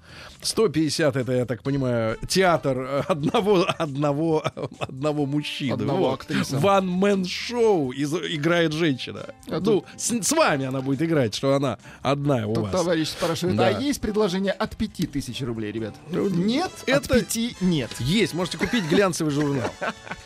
Вот, Плейбой, купите да. его и... Сейчас актуален. Давайте с Сашей договорим из Ростова. Да, ребят, короткий опрос. эм один на ноль пять пять три три. А, вы бы не прочь вот так-то, если бы были бы лишние финансы, так вот оплатить такие вот э, отношения с позвонением сказать. эм два, грязища, и никогда на это не пойду. Значит, э, Сань, доброе утро еще раз. Еще да. раз, да. Ну что, а как в Ростове с этим делом? Ты расскажи. В Ростове, я думаю, точно так же, как и во всей остальной стране. Да, то есть, если кто предлагает данную услугу, то есть он реально хочет и mm-hmm. может оплачивать. А вот там э, остальная, да, наша аудитория, которая звонит и говорит, нет, все это, я думаю, если бы у них была возможность... Каждый, а, то есть, это просто э, люди без денег, понятно. Позиция понятна. Думаю, а у тебя лично что-то. Какая позиция? Ты как-то вот так решал свои вопросы спокойствия в быту? Не то чтобы решал, да, то есть, но все-таки прецеденты были, были, были. Так. Ходить, ходить далеко не надо. А что просили, я... что просили тебя оплатить в обмен на вот такую uh-huh. вот иллюзию гармонии? Да вот о чем вы сегодня разговаривали, там квартиры. Купил? Квартиры. Нет, нет. А, сли, нет, сли, ну, сли, сли, обманул девушку, да? А. Не купил квартиру, понятно. Ну, а что делать? Жмот! Что делать? Все, нет. Да, давай, все, Георгий, хорошего дня. Девушки, квартиру. Девушки-содержанки, конечно, конечно, только для богатых мужчин. Но ведь они тратят деньги своих богатых мужчин, двигая тем самым экономику страны. Как вам такой заход? А? Ну, слушайте, да, слушайте, если мы будем раскручивать маховик, э, так сказать, экономического развития таким образом, это все у всех должны брать за все. Спасибо, сказал, уже на тебе сто рублей за это. Вот экономика-то пойдет, да. Давайте Ваню из Тюмени послушаем. Вся страна сегодня. Женщины, почему вы молчите? Вы не хотите осудить своих блудниц, сестер? Или, так сказать, пока... Не, пока это не, не здесь, это не то место. Значит, э, так сказать, Ваня, давайте из Тюмени. Ванечка, доброе утро. Да, добрый доброе день. Утро, Сергей Валерьевич. Ну что, брат, здравствуй. Скажешь, как тебе такая ситуация? то время как страна задыхается, они ходят размалеванные, шельмуют своим телом. Лучше бы в девятнадцать уже троих воспитывали воинов. Вот, ну смотри, ты, это, вот слушайте, я чувствую вас бывалого, бывалого театрала, я чувствую вот это из этой как от, от, отряда. Ладно, юмористы при, приветствуются, Сер... но разговор серьезный. Сергей Стерликов да. пишет, я за бесплатные отношения. Брянск. Что значит бесплатные отношения? За так. А как вот если твоя как женщина говорит тебе, говорит тебе, у меня, например, она скажет, опять порвались в метро колготки, угу. и ты идешь и даешь ей денег, она покупает все новые, правильно? То они ведь на, на чем паразитируют эти девки? На том, что они говорят, вы все равно же отдаете эти деньги э, женам, правильно? Uh-huh. А что бы вам, нам тогда не отдать? Позиция какая? Вроде как и все, и стерильно, а? Да? Вот. Заметьте, только москвичи... Вот пишет человек. Только москвичи за такие отношения, за гомосексуализм и прочую гадость. Вот. Понимаете? А, придумали, да, понимаем. Давайте. Придумали название таким отношениям. Так. Это проституция оптом. Оптом? Оптом. Оптом. Я бы сказал, знаете, этот, как его вот... Э, э, Беру месяц. Нет, как называется, когда человек покупает карту в фитнес-центр? Да-да-да, хотите абонемент? Абонемент, вот, абонементщицы, абонементщицы, точно, да, давайте, давайте, вот, наконец, женщины. Лена, Лена, Лена, доброе утро. Нам нужна правда, Лена. Здравствуйте, молодые люди. Лена, мы с вами ровесники. Да, ровесники. Да, Леночка, но в этом нет ничего плохого. Вот вы, как моя ровесница, как смотрите на такие вещи и замечаете ли вокруг такое? Более того, я не замечаю, я на себе это испытала, предложение. Предложение? Да, данного рода, хотя мне было и не двадцать лет, это было, ну, порядка двух-трех лет назад. Да. Так. Масса было предложений по поводу... А где вы их получали-то, эти предложения? Вы что, на сайт знакомств ну, пошли? Почему на сайт знакомств? Ну, есть и другие со- соцсети, в которых мужчины тоже не дремлют. Так, ну-ка, ну, ну в какой форме это вам высказывали? Ну, в какой? В прямой форме. Я тебе буду платить восемьдесят тысяч, угу. э, и а, определенные дни будут угу. мои. Пометьте в календаре. А, Лена, а вы да, что, вы, вы выставляли фотографии в чулках, там, не знаю, на, на ковре нет, лежали? У меня никогда нет. У меня, во-первых, нет ковров вообще. Так. В чулках я не выставляю. У меня просто... Ну. Фотография мо- мо- моего лица, даже не тела. Да, они на лицо завелись, да? Да. Мало того, будучи, когда у меня были маленькие дети, года четыре, да, с, с мужем разошлась, и ну, детей надо было кормить, и я э, ночью таксовала. Да, вы? Зарегистрировалась, да, я, я, да. И... Вот там было просто... Вы говорите, сколько ты получаешь за ночь? Говорит, давай я тебе в три... В три раза увеличу, ночь моя, и через ночь каждую смену э, будем встречаться. А вы еще крепче в руль, в руль вжались, да? Причем, говорит, я же тебя не покупаю. Лена, а вот средний, средний значит, портрет этих покупателей мразоты, как, как этот человек выглядит в среднем? Выглядит как? Печально? Печально. Ну как, да, как? Ну запиши нам, чтобы мы узнали, если что, в лифт вдвоем сядем. Угу. Чтобы, сразу, чтобы сразу в угол забиться. Угу. Ну как они выглядят? Сколько лет примерно такому покупателю? Ну, при, примерно от сорока и старше. От сорока. Но он подтянутый, он производит впечатление состоятельного Нет, человека. Далеко, далеко не подтянутый, очень помятый и с грустью в глазах. Ну, поживший, да, то есть такой. С грустью в глазах. Поживший. Понятно, Лена. Лен, но мои соболезнования относительно этих встреч. Нет, у меня все хорошо, да, работаю на двух работах. Это просто... А вот за это мы тебя, Лена, уважаем. За это, Лена, уважаем тебя. Значит, вот, ребята, я еще раз напомню, что речь идет не о теории, а о практике, к сожалению, да, то есть всего лишь констатация фактов. Вот такие люди есть. Ну вот они, вот одну половину вы поняли, как она выглядит. Это подтянутые люди, которые э, могут даже на лицо завестись, я имею в виду, завестись, да, на лицо человека. Статистика. тридцать один целых две десятых процента хотели бы вот так вот угу. платить. И шестьдесят восемь целых семь десятых процента не собираются. Молодцы, ребята! Высоко держит марку. Или человек. Просто жмоты. Молчи, Иуда. Радиостанция «Маяк» совместно с образовательным центром «Сириус» представляют проект Лекториум. Друзья мои, доброе вам всем доброго утра, хорошего дня. Сегодня у нас четверг, и рад приветствовать в нашей студии гостя, с которым, давайте так скажем, которого я с удовольствием вместе с вами послушаю. Изредка буду вбрасывать какие-то, может быть, уточняющие моменты. Сегодня с нами доктор филологических наук, литературовед Евгений Викторович Жаринов. Евгений Викторович, доброе утро. Доброе утро. Спасибо вам огромное. И вам что спасибо, вы, что пригласили. Да, к нам пришли. И э, когда вот мы готовились к этой встрече, да, то тем, тем-то огромное количество, да, и, и на самом деле я вот уже в таком возрасте, вы, наверное, меня понимаете, что э, душа э, мучается не о том, чтобы там, грубо говоря, э, где-нибудь съесть там, да, или куда-то поехать, хотя поездок много по работе, это, сорок девять стран так, за плечами. Вот, впечатлений от жизни много. Но голова задумывается о вещах таких, об обществе, скажем так, о детях, да, в большой ну, да. степени. И хочется... Вот мы делаем несколько просветительских проектов, и там и исторического плана, и филологического тоже.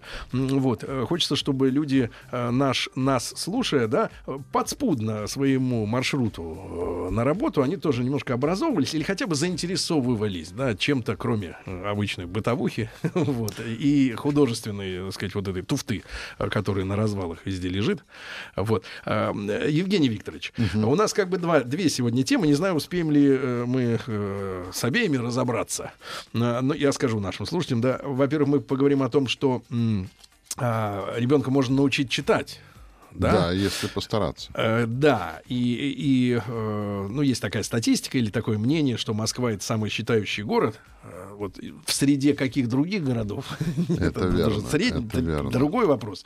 Э, вот. Ну и о школьном сленге, да, тоже, да. тоже эта вещь заботит, да, потому что, э, к сожалению, из школы дети приходят обогащенными не только знаниями, Ну, но и фигурами речи. На самом деле, как мне говорил один мой хороший педагог, ну так ведь в школе мату не учат. Школе, здесь самообразование. А самообразование, как известно, имеет самые мощные последствия. Потому что все образование определяется мотивом.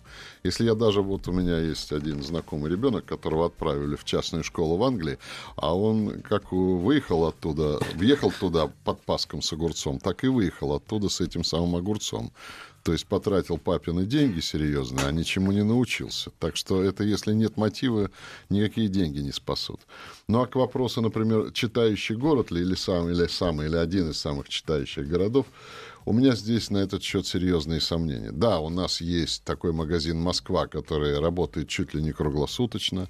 Да, там даже ночью придешь, и там есть покупатели. Да, там большой выбор, хотя...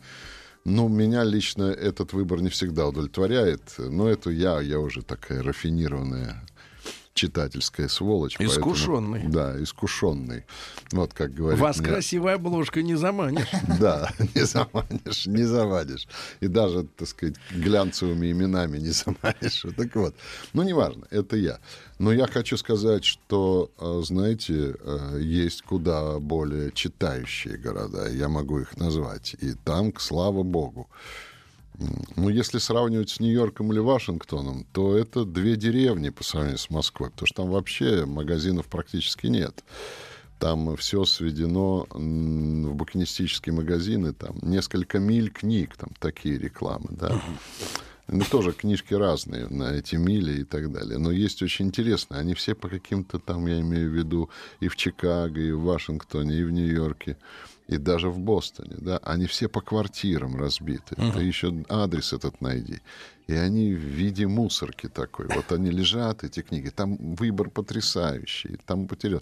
И вот сидит какой-нибудь драный кот на этой квартире. И сидит мужик моего возраста, где-то на, на седьмом десятке. Вы прекрасно выглядите. Да. И вот мы с ним говорим, мы с ним общаемся, с этим, и мы понимаем, что мы из одной оловянной ложки два оловянных солдатика вылиты, и мы такие вот последние могикане. Я говорю, а как у вас дела-то? Да, на, говорит, молодежи это не надо, никому это не надо. А премии вот у них дают за литературу. Тогда кто и кому, и откуда они берутся-то, эти писатели? И ну... вот это вопрос, и сложный вопрос. Если нет рынка. Да, и сложный вопрос. Я не буду сейчас вдаваться в эти подробности, но там не читают. И те магазины, магазины, которые были, уже давно превращены в продажу маек, там, кружек, сувениров и вот этих вот Kindle Fire или какие-то другие читалки. Все переходит в интернет. Евгений Викторович, а mm. это особенность именно Штатов или вообще англосаксонская как бы традиция? И, Нет. В, и в Англии тоже Нет, мало в читают. Англии, вот Англия, вот почему я люблю Лондон, и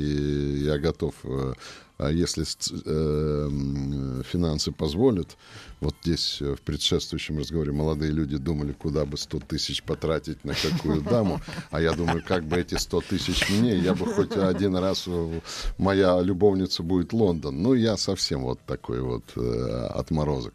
Так вот, так вот там, извините, Тоттенхэм Роуд, там есть огромные магазины, книжные, просто многоэтажные, там ты сидишь в кресле, читаешь книгу, потрясающий выбор, уважение к тебе, вот как будто лорд приехал, или как вот помните из э, книги «Барин из Парижа приехал, да, там вокруг тебя все пляшут, купи только книгу», и выбор потрясающий, и там и букинистические, и новые, ты просто теряешь, и то же самое в Париже. Если вот говорить о читающих городах, Москва ни в какое сравнение не идет ни с Лондоном, ни с Парижем. Причем, понимаете, что меня поразило и в Лондоне, и в Париже. Я вхожу в Лондоне, например, на Тоттенхэм Роуд, вхожу в магазинчик, такой вроде бы небольшой, но у него там вниз еще несколько подвалов. Uh-huh. Это все букинисты, они дойдут тебе любую книгу. А если ты редкую закажешь, они говорят, через неделю доставим и так далее. Но это не важно. И вот я вижу, приходит мама молодая, да, она вниз уходит и читает там книжку, выбирает. Это долгий процесс. А ребенок, девочка ее маленькая, сидит и тоже книжку листает. Это я к вопросу, как научить читать. Угу.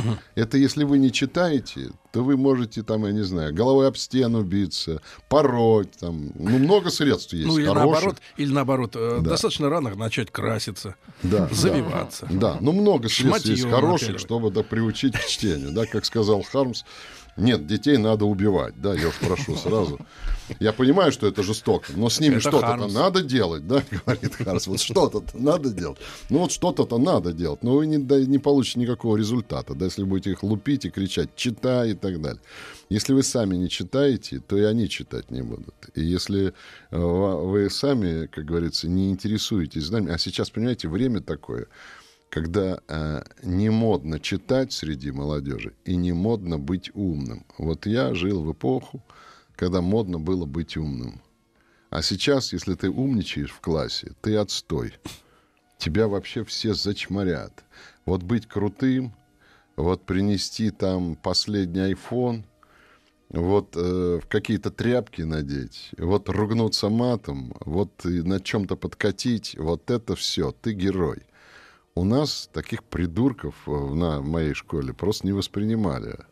Потому что у нас были такие вот богатые придурки. Там рядом с нами дом ка гэ бэ был и так далее, дипломатический. Но мы их не воспринимали. Потому что, вообще говоря, модно было быть умным. Но это другая эпоха.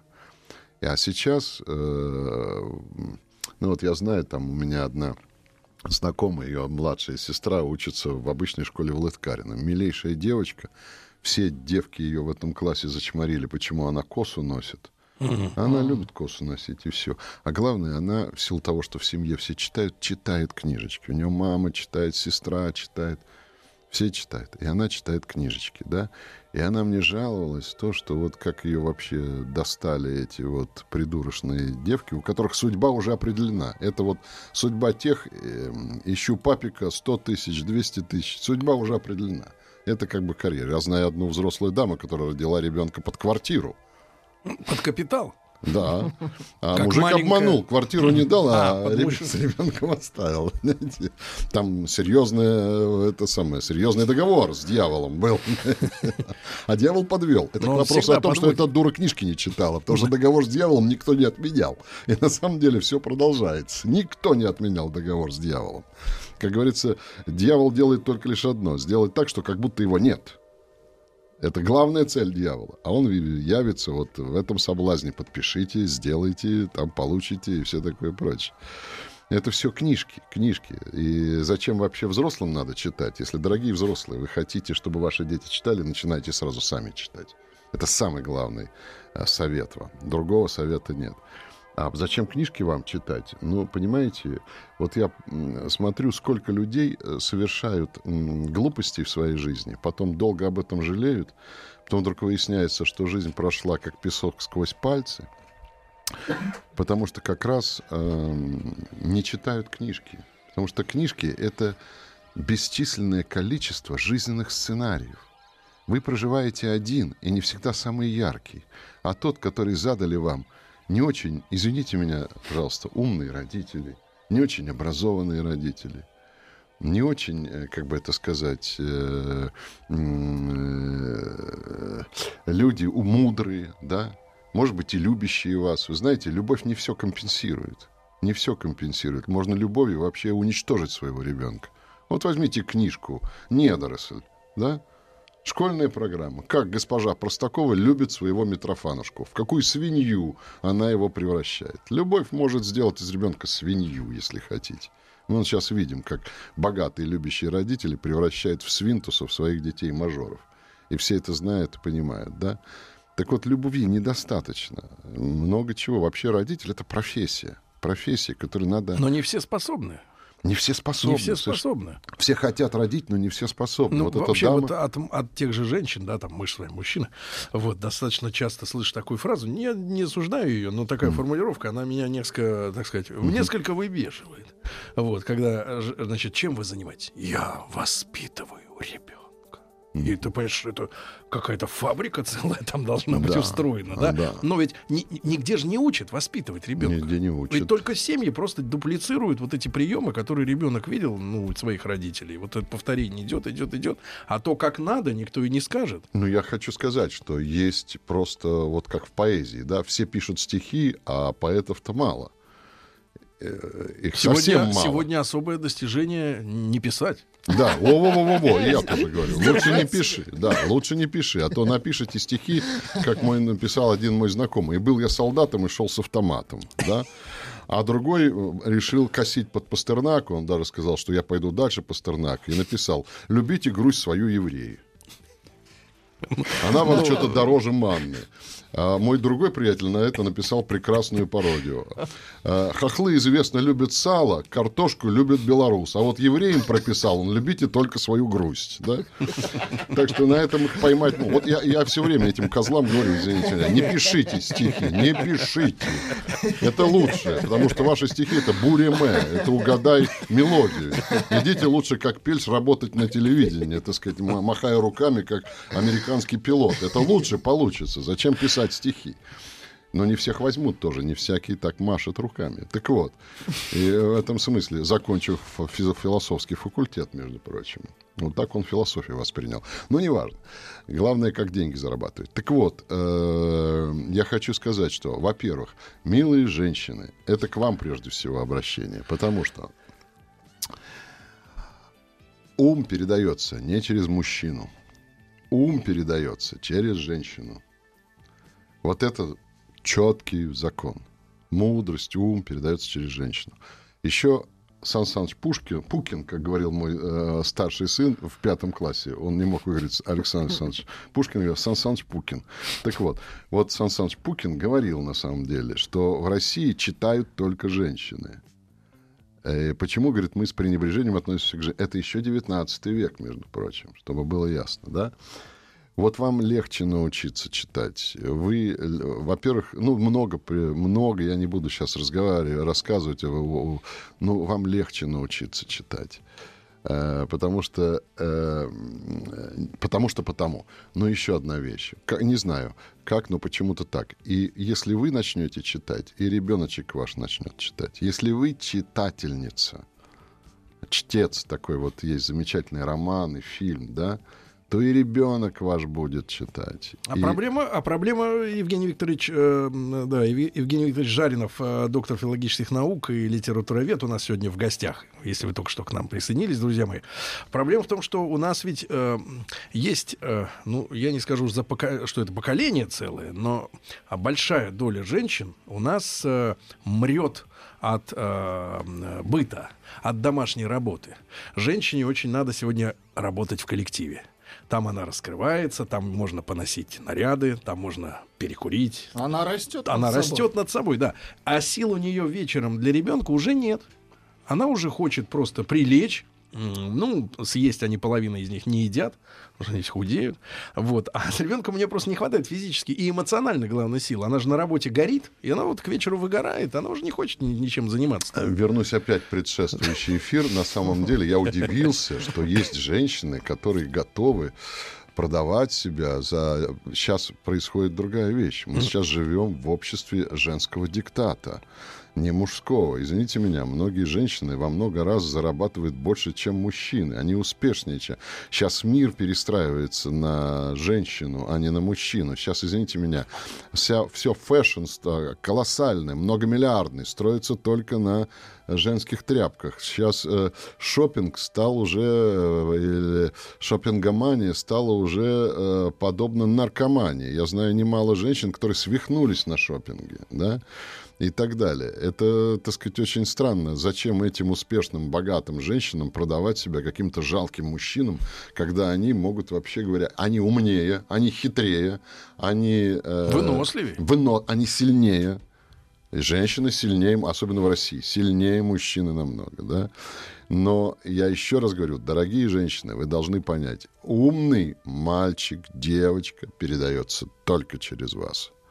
Таким образом, Евгений Викторович, вы хотите снять с себя ответственность и с нас, нет, и нам нет, облегчить жизнь. Нет, ни в коем случае. Нет, ни в коем случае. Ни в коем случае. Му, мужчина... Они же говорят, а ты тоже воспитанием, воспитанием занимайся, ребенок. Должен давать пример. Это да. От отчаяния. Это от отчаяния. Когда она сама не может, она перекладывает. Чаще всего э, умная женщина этот процесс не перекладывает и не доверяет мужику. Рубрика «Бальзам» на моей.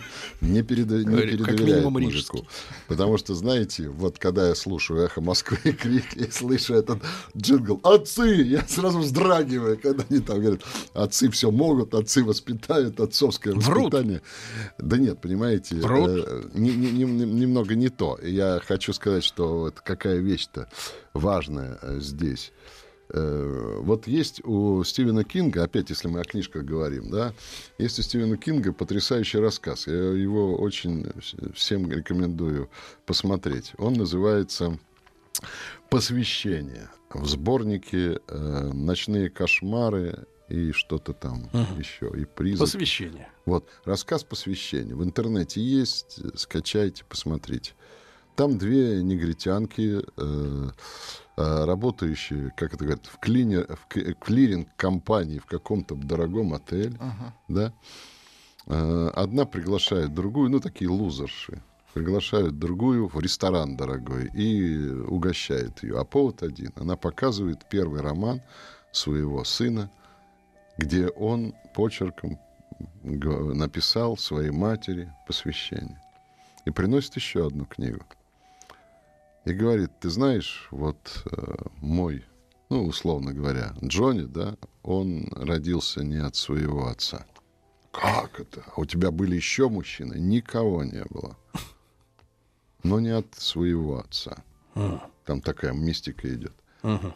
Как, разве мог, говорит, мой муж, алкоголик, наркоман, да. которого, ага. который погиб, когда грабил банк, у него в руке взорвался пистолет, потому что он полный был лузер. То есть от такого не мог родиться писатель. Разве мог он родить писателя? Разве мог он родить вот этого ребенка? Евгений Викторович, на этой ноте интригующей мы наших слушателей попросим послушать новости, да, а потом вернемся.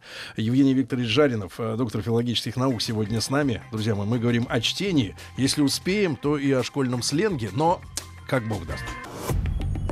Радиостанция «Маяк» совместно с образовательным центром «Сириус» представляют проект «Лекториум». Друзья мои, сегодня в этом часе с нами э, доктор филологических наук, литературовед Евгений Викторович Жаринов. Евгений Викторович, искренне благодарю за то, что он с нами сегодня. Э, реакция Спасибо. Публики положительное, люди чувствуют, да. Ну, слава богу. Вот. Игорь, Игорь Юрьевич из Краснодара пишет, ну, mm-hmm. люди внимательно смотрят на то, что происходит mm-hmm. вокруг. А, на столбе видел объявление: филолог сымет квартиру. Прекрасно. Сымет, ну это так, как реприза маленькая. Вот, Евгений Викторович, мы же говорили о рассказе, да? Тогда бы я добавил бы к этому, надо было написать вообще в стиле филолух. Сымет квартиру. По-бырому. Да, по-бырому. Евгений Викторович, Стивен Кинг, да, посвящение. Две негритянки из отеля празднуют выход книгу. Книги. И она говорит, что отец от такого отца не мог родиться писатель. Только наркоман, убийцы там и так далее. А ее сынок, она им гордится, конечно, он на совершенно иной социальном уровне. Он издал книгу и так далее. И тогда ее товарка спрашивает: а как так получилось-то? От кого ж тогда? У тебя другого мужчины не было. А я пошла, говорит, к колдуне, и колдунья мне сказала. Это наивные люди полагают, что женщина рожает от того, с кем она переспит. Женщина рожает от того, кого она считает своим идеалом. Mm-hmm. Вот как поэтично. Хотите это, понимаете. Mm-hmm. Да? Это мудрейший писатель Стивен Кинг. Там единственная нестыковка, получается, да. в этом произведении, что э, поднявшийся по социальной лестнице сын-писатель не смог вызволить маму из плена. Нет, у нее работы такая... в отеле. Нет, а просто, понимаете, одна простая вещь. Тут надо понимать американский менталитет. Это абсолютная независимость. Я видел немало... В семьях. Внутри. В семьях, да, внутри. Я видел немало м- женщин, которые явно вот, могут уже сидеть давно на пенсии, они все равно подрабатывают, потому что они хотят быть независимыми, социально независимыми. Потому что вот американский менталитет можно как угодно ругать, пиндосы и так далее. В нем есть одна простая, простое преимущество перед нашим.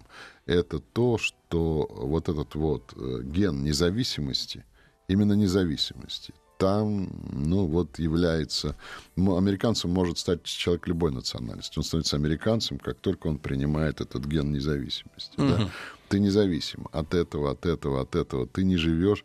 Я помню, меня вез один таксист, говорливый э, дебилоид, который рассказывал о том, что вот он как, э, значит... Э, человек воспитал пять детей. Так. Вот он, так я понял, из... приехал из э, Казани. Он, так сказать, татарин, что ли. Ну, вот я пять детей воспитал, а теперь, говорит, по мусульманскому обычаю, мы сейчас, я сейчас ухожу на пенсию, перестаю возить вас, и все. И вот пять детей, каждый мне должен дать двадцать пять тысяч, таков закон. Вот двадцать в месяц? В месяц. И вот на Хорошо. Эти все деньги я буду Неплохо, жить да. с женой. Неплохо, кстати. Да, я буду жить с женой, и, так сказать, вот и все. Единственный сын, который живет со мной, это младший. Так вот заположено. И я чувствую, что человек вырастил не детей, а стадо баранов, которые должны теперь... Он с них будет ш- стричь шкуру и будет дальше жить. Вот это отсутствие гена свободы абсолютное. Вот я почему привел этот пример. Он еще говорливый был, он так выступал как пророк. Я думал, когда же он нас довезет-то? Ну вот. И э, это вот так. И это у многих, не только у этого несчастного. Это у многих. Не, ну, там есть и законодательные подобные инициативы. По-моему, да. в Туркмении, когда там Туркменбаши еще был жив, да, да. там, там же пенсии, отменили да. пенсии родителей, ну, вот. Должны были содержать дети. Ну, вот. Не родил, не живешь. Замечательно. Логично. Замечательно. Но вот эта независимость, она все-таки Но... ген независимости. Так вот, да. возвращаемся. Да, и поэтому да, да. там не в сыночке дело. Там она восхищается сыночками, сыночек, судя по всему, хороший. А она говорит, она гордится им. Она гордится им. И, и, и тогда ее спрашивает ее товарка, а как же так случилось? Говорит, ну я пошла к колдунье, да? Это же мистик э, Кинг, он без этого не может. И колдунья мне сказала, вот ты выбери свой идеал, и я сделаю так, что твой ребенок будет полностью его, а не вот этот вот козел, с которым ты живешь. Да?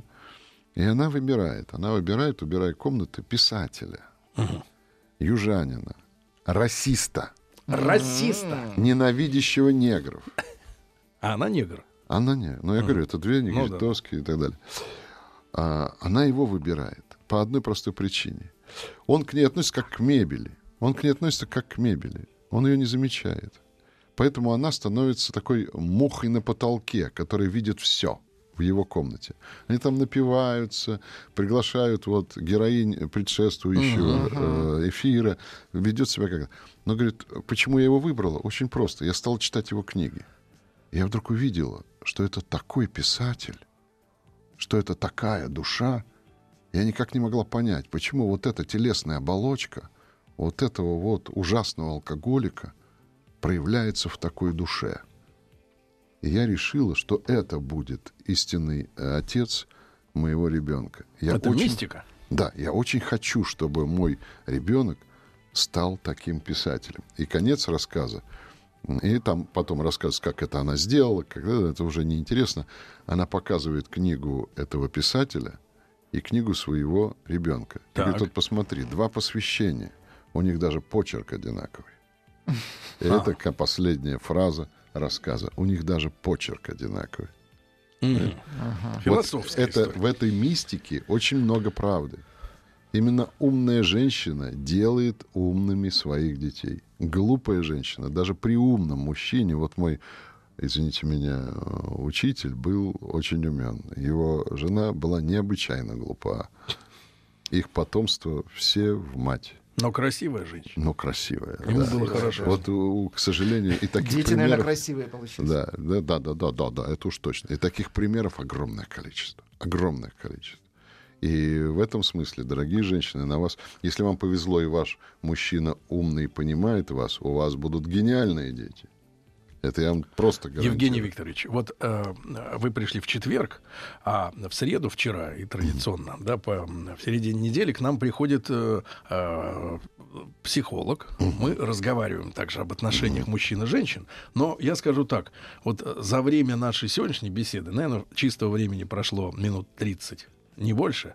Я получил самую мощную индульгенцию, да. э, которую не получал в течение последних двух с лишним лет наших бесед об отношениях мужчин и женщин. Вот, потому что мы ведь... Э, я не ищу ее индульгенцию. Да, каждый должен сам э, рулить своей жизнью и устанавливать правила дома. Каждый сам. Навязывать тут не нужно. Но э, ведь действительно вы правы, когда говорите, что женщины сегодня рулят. Да, да, это, ми, это век женщин. И конечно. В первую очередь в том, что что они вдалбливают нам в голову, как должно быть.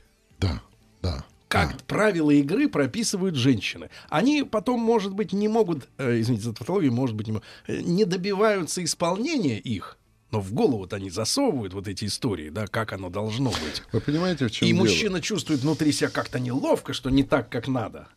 А, тут одна пока вещь. Ведь все опять зависит от... Да, женщина может погубить, женщина может истоптать, женщина может извести, испепелить, чего угодно. И женщина может, ну, как сказать, дать крылья, вдохновить, наоборот, сделать лучше, вывести совершенно на другую орбиту. Это все зависит от женщины. Женщины разные. Тогда, как Евгений и мужчины. Викторович, Евгений Викторович, тогда уж вот житейское наблюдение, вы человек мудрый. Вот. Да убросьте. Нет, нет, ну, житейски. У меня жена мудрая. Нет, по-житейски, по-житейски. А, как узнать а, вот в молодой девушке еще, да, угу. а, женщину, которой можно доверить воспитание своих детей? Которые потом и читать научатся, соответственно, да, и не идиотами вырастут. Это прямо вот. Анакреон. Узнаю коней ретивых по каким-то там таврам, а любовников счастливых узнаю по им глазам. Не узнаете никогда. Не, не получится. Потому что вообще искусство мимикрии, вот когда смотришь на детей, да, на девчонок и мальчишек, вот ты смотришь, как простоваты мальчики, как примитивны мальчики, как они э, покупают тебя этой открытостью, примитивностью, этой беззащитностью, как хитрые девчонки, uh-huh. как они в этом смысле э, потрясающие в этом плане. Люба, у меня есть для тебя сто вопросов. Это для начала. Вот, я просто вспоминаю всегда, я уже надоел, наверное, я постоянно эту историю. Я был тут в Голландии и видел потрясающе. Я видел там настоящего Человека-паука. Вот не какой-то там угу. голливудский дребедень. В смысле, на полу? А, нет. Парень лет пяти, да. а может быть и четырех, в, в холод апрельский, одет вот в эту майку одну с этими угу. всеми полосами сине-красными, да, угу. и прочее-прочее. На морде у него вот эта вот фигня. Забрала. Я вообще бы уже замерз, я, глядя на него, уже замерз, да. Он стоит на своем самокате, он ни слова не говорит, он устремлен, как настоящий викинг, вот только в эту фигню и то, что он Человек-паук. Подходит сестрица старше его, берет его за шкирку, об асфальт мордой, О. тащит к матери, потому что он не исполняет слов и наказаний матери. Угу. Человек-паук даже не хнычет. Вот это меня потрясло, потому что у него другая задача. Он Человек-паук. Да, девочка идет жаловаться матери, мать дает пинка опять Человеку-пауку, Человек-паук относится к ним так. Ну что с баб спросишь? Ну, от них только зло. Вот эти, это пятилетние, вообще говоря, все, его воспитывать не надо. Ну, что с них? Я вытерплю от этих сволочей все. Но я Человек-паук. Я увидел настоящего Человека-паука. Понимаете, вот дочка сразу консолидируется с матерью. Она понимает, что ей мать не, не накажет за то, что она так жестоко обратилась. Потому что, она потому, что мать так же сделает. Мать так же. Потому что вот это вот не переломаешь никогда, потому что в нем такой ген, но никогда не переломаешь, да? Это, как вам сказать, вот э, я не знаю, как вам мудрые ска- слова сказать. Мимикрия у девочек и возможность пристраиваться и быть хамелеонами колоссальная. Но это сходит? Подыгрывать. Уходит этот от прилив. Вы не узнаете, если от вас захотят скрыть, вы не узнаете, понимаете? Если только сколько она... ждать-то? А никак. Вот если, вот, знаете, док, вот... доктор, О, мы теперь ждать? переходим ко второй теме. Да. Очень важная вещь — слова. Да. Вот первое, что, где да. проявляется человек, где он ни, никогда не будет э, мимикрировать, это слова. Если дама молчит, это плохо. Потому что она не говорит, значит, она что-то скрывает. Если она начинает говорить, э, ребята, вы сразу определитесь, э, э, те ли слова, так ли говорят, той ли интонации. Только слушать надо. Ну, слушать надо, да. А молчаливых, вот не покупайтесь на молчаливых. Молчаливые, они, пусть выговорятся, пусть скажет. Я помню, мы там дружили с другом, я друга знал дольше, чем он эту свою третью жену, да. А третья жена все время молчала, молчала ага. все время. До тех пор, пока не высказался. Когда высказался, я из дома друга убежал, и теперь друг для меня, вообще говоря, находится в каком-то саркофаге. Друзья мои, убежал доктор филологических наук Евгений Викторович Жаринов. Радиостанция «Маяк» совместно с образовательным центром «Сириус» представляют проект «Лекториум». Друзья мои, итак, сегодня у нас в студии литературовед, доктор филологических наук Евгений Викторович Жаринов. Кстати, послушать его лично, ну и сейчас он с вами общается непосредственно, да, единственное, что между нами провода и волны. Проект «Острое» от Жаринова двенадцатого октября, насколько я понимаю, это будет четверг, в музее Скрябина в Большом зале в половине восьмого вечера будет встреча. Название у встречи Встречи, э, извините, прочту по первоисточнику. Секс. Вот так вот. Ничего и мировая культура. А, и мировая ну культура. Хорошо. Ну, друзья мои, для тех, кто э, готов, да, к откровениям, правильно, и к э, да, ну, аналогии. Как вам сказать? Все будет весьма прилично. Нет, не нет, нет, нет. Мы, надо вернуть этому слову просто медицинский термин. Да. Не разжигать э, какой-то не, незрелый ажиотаж подростковый. Да. Вот, Евгений Викторович, а о языке, да, это очень важная, угу. хорошая мысль относительно э, молчаливых женщин. Угу. Действительно, это должно, должно напрячь. Если вы вот, э, э, с ней встречаетесь, с девушкой, например, там, второй, третий, четвертый раз, в пятый, э, где-нибудь в кафе там, или гуляете, да, а она все время смотрит куда-то и вот молчит. Mm-hmm. И не улыбается. И, не, и, и еще, еще вторая, я вот от себя добавлю, не ест ничего. Потому что боится показать, что она некрасиво есть. Только водичку пьет без газа. Вот, кстати, к вопросу секса, мировая культура. А если она мясо кусок попросила, бери. Вот я хочу сказать, что один культуролог отметил интересную вещь, что еда и поглощение еды это очень связано с сексуальной откровенностью. Поэтому как человек ест, это очень говорит о его сексуальности много, да. Поэтому тут вот такая. И о манерах. Да, заштампованная скромность. Может быть, наоборот. Вот может быть, наоборот. Да? Может быть, это вот... Серьезно? Ну, анекдот. То есть боится есть показать, боится показать нас гол. Наоборот. Да. Евгений Викторович. Язык. Да, вот речь. Речь. речь. На, вот если мы все-таки о мамочках, да, говорим. О мамочках. О мамочках, вот, да. То вот, вот что в их речи должно... Э, первое. Вот э, просто советы такие. Вы поймите, что сейчас, вот я это знаю как педагог просто, сейчас э, среди детей в школе модно э, ругаться матом. Они, это просто мода, и они этой моде подражают. Вообще мало исследовано, например, влияние моды на культурные коды. Иногда целые культурные коды, типа поведения, возникают в результате вот такого странного явления, как мода. Да? Вот была мода на самоубийство, между прочим, и в истории были такие повальные самоубийства, когда вот была мода, и подростки совершали самоубийство, да? Не дай бог. Была мода на «не дай бог». Я ни в коем случае здесь, я наоборот предупреждаю. Была вот сейчас мода на э, ругаться матом. Вот я скажу сразу вам, что мода ругаться матом — это самоубийство интеллекта. Вот вы на это обратите обязательно внимание. И одно из, э, вот хотите, как угодно меня воспринимайте, одно из средств того, чтобы э, ребеночка от этого отучить, вот попытайтесь э, учить с ним стихи наизусть. Потому что э, чем больше человек выучит наизусть стихов... Что такое стихи, да? Стихи — это определенная поэтическая, вот заметьте, формула, выражение сложной мысли и сложной эмоции, которые можно профанировать, то есть упростить, матерным словом. Вот матерное слово убирает интеллект, убирает культуру чувствования. Оно заменяет все.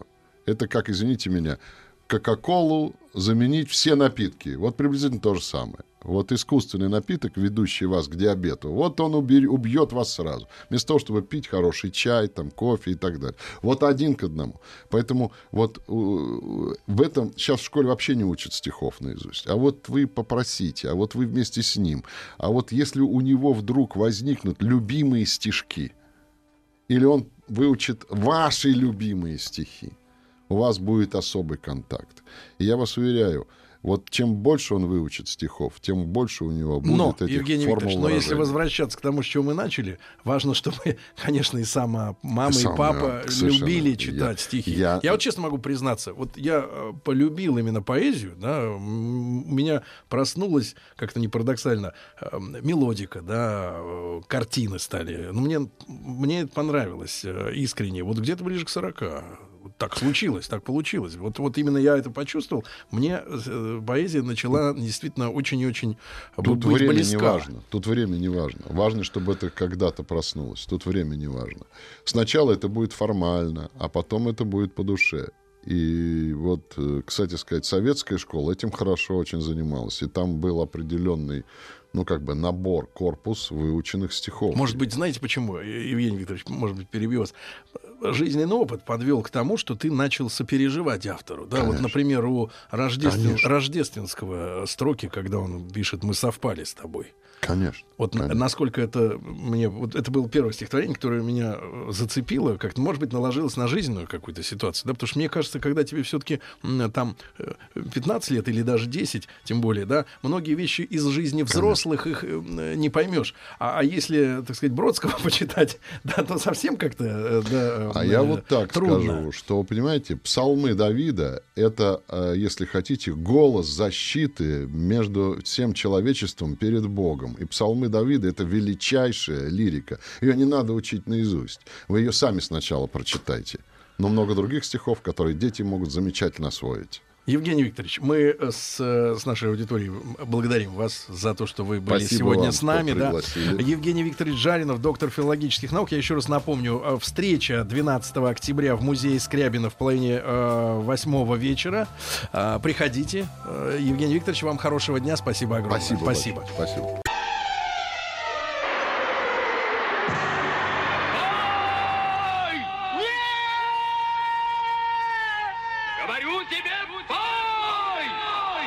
Серега, пой. Дорогие друзья, итак, сегодня, сегодня с нами вновь Рустам Иванович Вахидов. Доброе утро, Сергей Валерьевич. Он приехал из поликлиники, доброе где утро. Из него взяли не только кружки. Доброе утро, Влад, доброе да. утро. Не только кружки. Леся, песня. Доброе утро. Леся, я хотел утро. бы вас спросить от имени аудитории. Вы сегодня будете опять петь? Конечно. Я вас конечно. буду спрашивать каждые пять минут. Может быть, вы одумаетесь. Вряд ли. Я всегда пою. Я не могу не петь. Нет, вот Рустам так и получилось. Леся наша козырная дама. Вы валет? А, нет, вы король, извините, пожалуйста. Владик валет. Тогда вы будете тузом. Ну что, очередной... Пред... Давайте, Владик, предъявите так. ваш туз. Да вы что, ну здесь девушка, ну как я могу... Пред... Ох, так, ну на прошлой программе мы пели... Кого же мы пели, Сергей? Аллу Борисовну Пугачеву, да, наверняка. Да, все пели Аллу Борисовну, и победитель у нас Кашиф Ур-Рахим. Ур Неплохо. Да. Но он больше всего Интересно, за себя голосовал. У него есть регистрация? Подозреваю, что да. У него есть смартфон, в этом проблема. Можно послушать, как звучал. Значит, дело... дело победитель нашего прошлого раунда битвы. Пой. Судьба, прошу, не пожалей добра, терпимо будь, а значит... Будь добра, храни ее и под своей рукою дай счастье ей, а значит, дай покоя, дай счастье ей, дай счастье ей. Той женщине. Да. Очень вот такой, душевно. Значит, друзья мои, я напомню, что это менеджер, э, я так понимаю, ну не топовый, но руковод... с руководящей должности, э, в хорошей иномарке, который вот едет и, и поет. По... И поет. Да, друзья да. мои, э, многие задают вопрос, значит, что творится, что происходит? Дело в том, что, по мнению э, авторитетных источников, есть такая история, как караоке. Туда ходят люди. Ну, не все люди. Да, и они поют там песни. Кто-то да. поет, кто-то пьет. Давайте все, от того, что не может поют, слышать. Кто-то же должен слушать. Да. Конечно. Но, да, значит, друзья мои, пожалуйста, есть техническая возможность именно вам лично проявить себя, да? Принять участие в нашей битве. Что да, для этого для надо? Этого для этого нужно. нужна программа «Шмуль». Смуль. Смуле. Смуль. Да не «Шмуль». Смуль. Да, Шмуль. Нужно скачать звучит. эту программу, выбрать любую песню задан, заданного нами исполнителя. Задан наперед. Снять это на видео, э, поставить хэштег «Серега Пой», разместить в Инстаграм с этим хэштегом, и, может быть, именно вы прозвучите на да. радио «Маяк». Я прошу э, наших э, слушателей быть э, такими, как вы есть. Не надо стараться. Не а надо я... стараться. А мне кажется, да, они особенно и не, не стараются. Не надо стесняться, на самом деле. Да. Не как надо Сергей стесняться. не стесняется же. Угу. Это чувствую. Так, ну что ж, сегодня в программе Знаете, я к вам со всей душой. Я понимаю, но чаще всего спиной. Вам доверяю. Вам доверяю. К остальным, конечно, побояться. Давайте перейдем к тому, что сегодня мы поем Мадонну. Мне хотелось рассказать о том, что Мадонна родилась в штате Мичиган шестнадцатого августа тысяча девятьсот пятьдесят восьмого года. Старушка, конечно. Да. И получила длинное имя. Мадонна Луиза Вероника Чиконе. Откуда итальянские корни? Да, у нее отец был итальянцем, а мать была франко-канадка. И рано умерла, воспитывала Мадонну мачеха. Как звали мачеху? Ух, не знаю, как ее звали. Просто мачеха. Не знаю, мачеха да. Мадонны. Но э, певицу и ее мать звали одинаково, Мадонну Луиза. И чтобы не путать, Мадонну младшую звали маленькая Нонни. Mm. Да, вот. Говорят, и у нее этот... в школе дела не ладились. Да, что-то не очень ладилось. Она была она бросила... отбросом. Она бросила колледж в семьдесят седьмом году и перебралась в Нью-Йорк с тридцатью пятью долларами в кармане. Вы Мы знаем эту историю. Что-то может мне перебраться в Нью-Йорк и с пятью долларами в кармане. Мы знаем эту историю. Главное, чтобы был обратный билет. А, да, по потом, когда она уже немножко поднялась, она арендовала лимузин и с двумя латиносами кувыркалась там. Благо там диван, как в метро. Но карьера Мадонны началась с выхода альбома «Словно дева». Это like, like Virgin. Он разошелся девятнадцатью миллионными uh-huh. тиражами. Тиражом девятнадцать да. миллионов. Я понимаю, но песня отвратительная. Там же поется, что она типа как девственница, но не девственница. Mm, вот она... вы выбрасываете, Леся, для себя, вот для вас текст имеет смысл? Конечно, безусловно. Потому что для публики нет. Им главное, которая поет в караоке. Главное, чтобы веселее. О, да нет. Главное, ритм, Сергей. Я да, все-таки да. на- надеюсь, что у нас аудитория придает значение тексту. Конечно. Это особенно тексту Мадонны на английском uh-huh. языке, на чуждой мове, как говорится. Да? Вот. А, как, какое у вас впечатление от сегодняшних конкурсантов вот перед тем, как uh-huh. мы с ними будем знакомиться? Скажем так, уровень по десяти баллов. Да, уровень, уровень вокальный. Очень разнится. Это очень разнится. Самая нижняя точка интересует. Понятно, что верха нет, мастерству. Самая нижняя. Давайте мы просто сейчас, сейчас послушаем всех и решим. Мы снизу начнем подниматься или, или опустимся? А... Slow down. Мы, мы, мы сейчас, сейчас будем решать в процессе. В процессе, в процессе будем решать. Да. Рустам, ну, пожалуйста, объявите. Заявите. Я Смотрю, не у вас, да, пр... у вас прекрасное настроение. Хорошо, да. пожалуйста, Ирина. Да. Ирина, Дом и все? Краев, у меня Аргентина. Не Ирина, не плачь по мне, Аргентина. Да. Да. Причем тут Мадонна. Серега, пой. It won't be easy. You think it's strange when I try to explain how I feel, that I still need your love after all I have done. You won't believe me. All you will see. All you once knew, although she's dressed up to the nines, at sixes and sevens with you. I had to let it happen, I had to change, couldn't stay.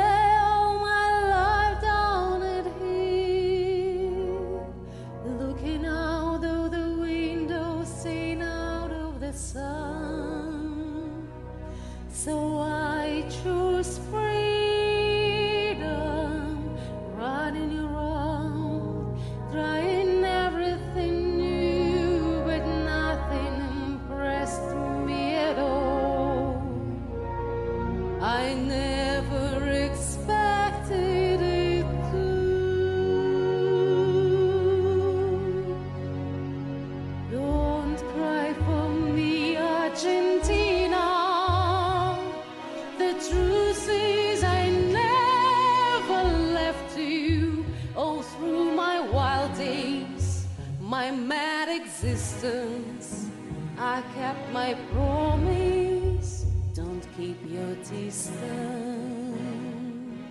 Да. Ну что же, э, весело хороним Мадонну сегодня, да, провожаем, так сказать, да, старушку ну, кстати, э, на ну, пенсию. Ну, неплохо поет. На, ну, неплохо поет, это кстати, Ирина. Это самая известная песня из мюзикла «Эвита». Да, uh-huh. да, Эвита грешница, я понимаю. Uh-huh. Ирина у нас на связи, вот автор этих, ну, не сказать строк и не этой мелодии, этого голоса, обладательница. Да. Да, Доброе Ирина, утро. Ирина, здравствуйте. Доброе утро. Доброе утро. Какой у вас, однако, насыщенный голос по телефону. Вот. Ирина, ой, смех и смех задорный. Надо записать обязательно ваш смех. Да, и размножить. Ирина, скажите, пожалуйста, в какой город мы дозвонились и чем вы занимаетесь в жизни?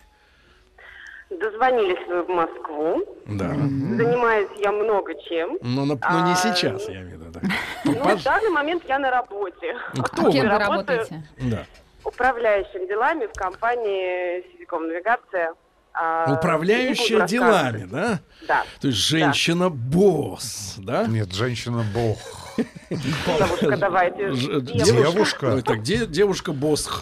Поэтому вы выбрали такую песню, Ирина. Угу. Да нет, наверное, я выбрала такую песню, потому что это не банально и не то, что, скорее всего, спели все остальные. Угу. Как и... часто вы поете, Ира? Каждый день. Где? На работе? А, дома, в машине, на работе. А у вас есть близкие? У вас есть кот? Нет, кота у меня нет. Кто дома вот должен, должен погружаться в атмосферу искусства вашей помощи? Соседи, наверное. Дома? Да. Ну, соседи, как же без этого нет. Да, но внутри, я имею в виду, внутри обоев. А внутри сын, муж. Понятно. Но вы настроены на победу, Ирина? Конечно. Конечно, настроена. Конечно. Но с учетом того, что Кашиф победил на прошлой неделе, угу. кстати, с вашей легкой руки, он просил вам передать большой привет. Вы что, знакомы? Вас... Угу. Конечно. У вас там, погодите, вас сколько, еще, сколько еще участников? А просто под... эта программа, она очень, видимо, такая, все, все знакомятся. Узконаправленная. Все знакомятся, как социальная ну, сеть. Тусовка. Вы видели его, конечно, Кашифа, да. в жизни? Я знакома с ним больше двадцати лет. Я его видела неоднократно. Вы живете с ним? Это ваш муж? Леся, Леся, а, а, а, значит, пальцы этого спрута надо обрезать прямо сегодня. Значит, скажи, пожалуйста, Ирина, кто еще из ваших, вот, из вашей банды поет? Ой, наш... очень много людей, и у нас э, довольно-таки большая обширная сеть Смули, и, как сеть. правило, Ирина, даже мне, если люди не знакомы сказать... друг с другом, они знакомятся в процессе. Ага. А, понятно, ну это хорошо, у людей есть увлечение, есть возможность быть вместе. Хорошо, конечно. Ирина, вам удачи, значит, на нашей, в нашей группе ВКонтакте есть э, страничка для э, голосования по сегодняшнему конкурсу. С Ириной мы познакомились, оказалось, что она не одна. Александра да, Круглова. Да, да. да, Александра Круглова. Следующее с песней «Jump». Jump. Серега, пой.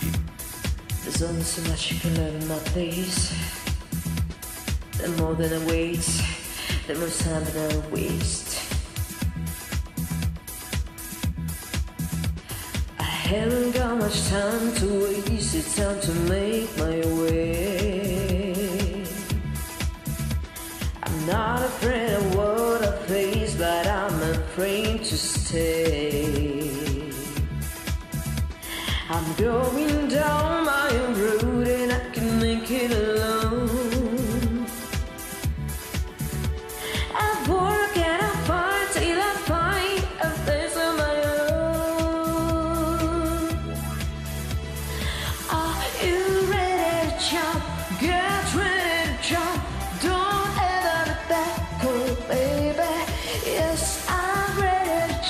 Don't just take my hand, get ready to jump.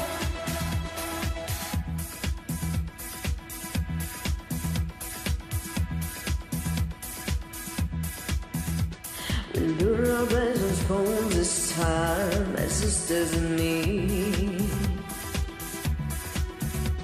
The only thing you can depend on is your family. Life's gonna drop you down like the lips of the tree. It's reaching a tree and I'm trying to make sure you see. Are you ready to jump? Get ready to jump. А, если бы так пели в телевизоре и на музыкальных радиостанциях, мы бы повесились все. Очень чувственно повесились. Это понятно. Это правда. Александра Круглова. Спасибо. Я считаю, Круглова молодец. Да, спасибо, спасибо профессиональным артистам, что они. Молодцом. Молодцом. Так обычно говорят. Молодцом. Не знаю. Держись, Саша Круглова. Вот захотелось встать и танцевать мне прям. Я же с вами поговорил перед программой. Вы же не танцуете. Я могу немножко так пританцовывать. То есть сверху только, только что сверху, да, у вас? Хорошо. Давайте, а, может быть, мы успеем послушать ну, и третьего участника. Конечно, успеем. Нашего и сегодняшнего наконец-то, противостояния да, наконец-то, с Мадонной. Несмотря на то, что люди исполняют чужие песни, они такое придумывают... ощущение, что как свои поют. Но обходятся с ними, по крайней мере, как со своими. Лорис, Лорис. Пишется по-разному. Да, самая такая более известная песня Мадонны. Это имя или кличка? А я не знаю. Это я женщина вот не, или я мужчина? Я пыталась узнать. Я писала этой женщине, женщина, сказала, женщина. Как вас зовут? Ну, давайте ее зовут Лариса, это понятно, ну, судя по наверное, псевдониму. Итак, наверное. Ларочка очень любила петь и театр. Послушай. Серега, пой.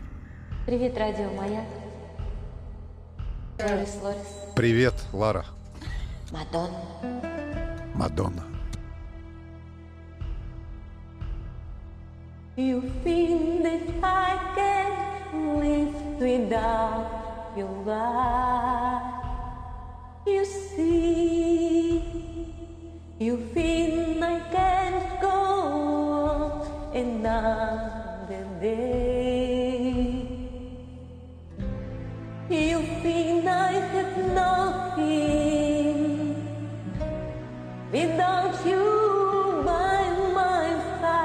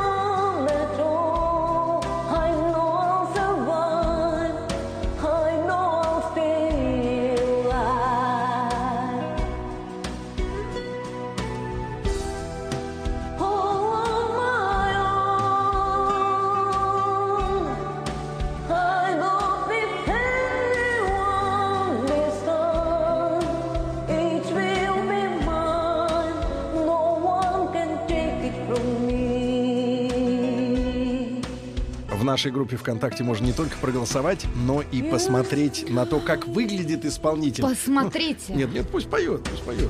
Пусть Леся знает своих в лицо. Я думал, мы остановимся. Нет, нет.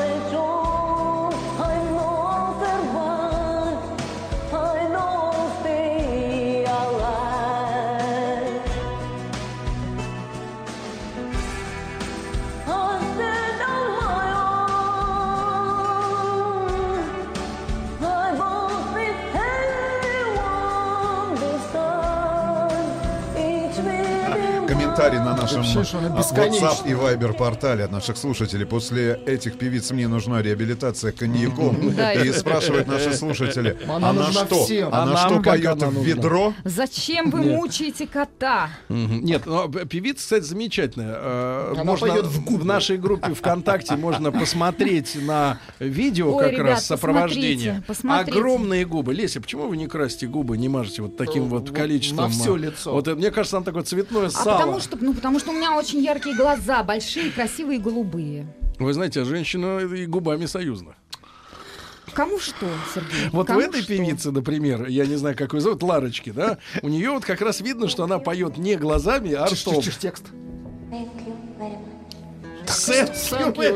Очень важно. Надо, вот когда так говорят, тогда надо говорить, тогда надо говорить, как в школе. Thank you very many.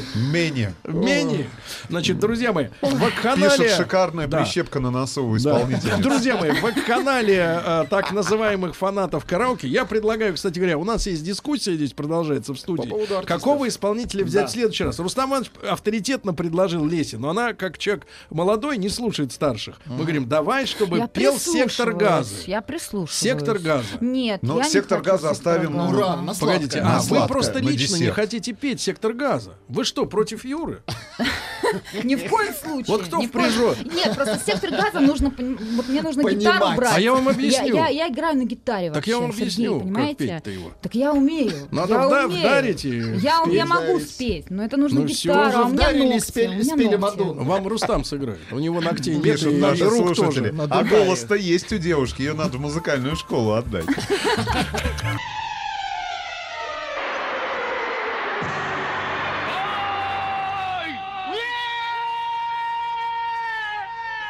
тебе, пой!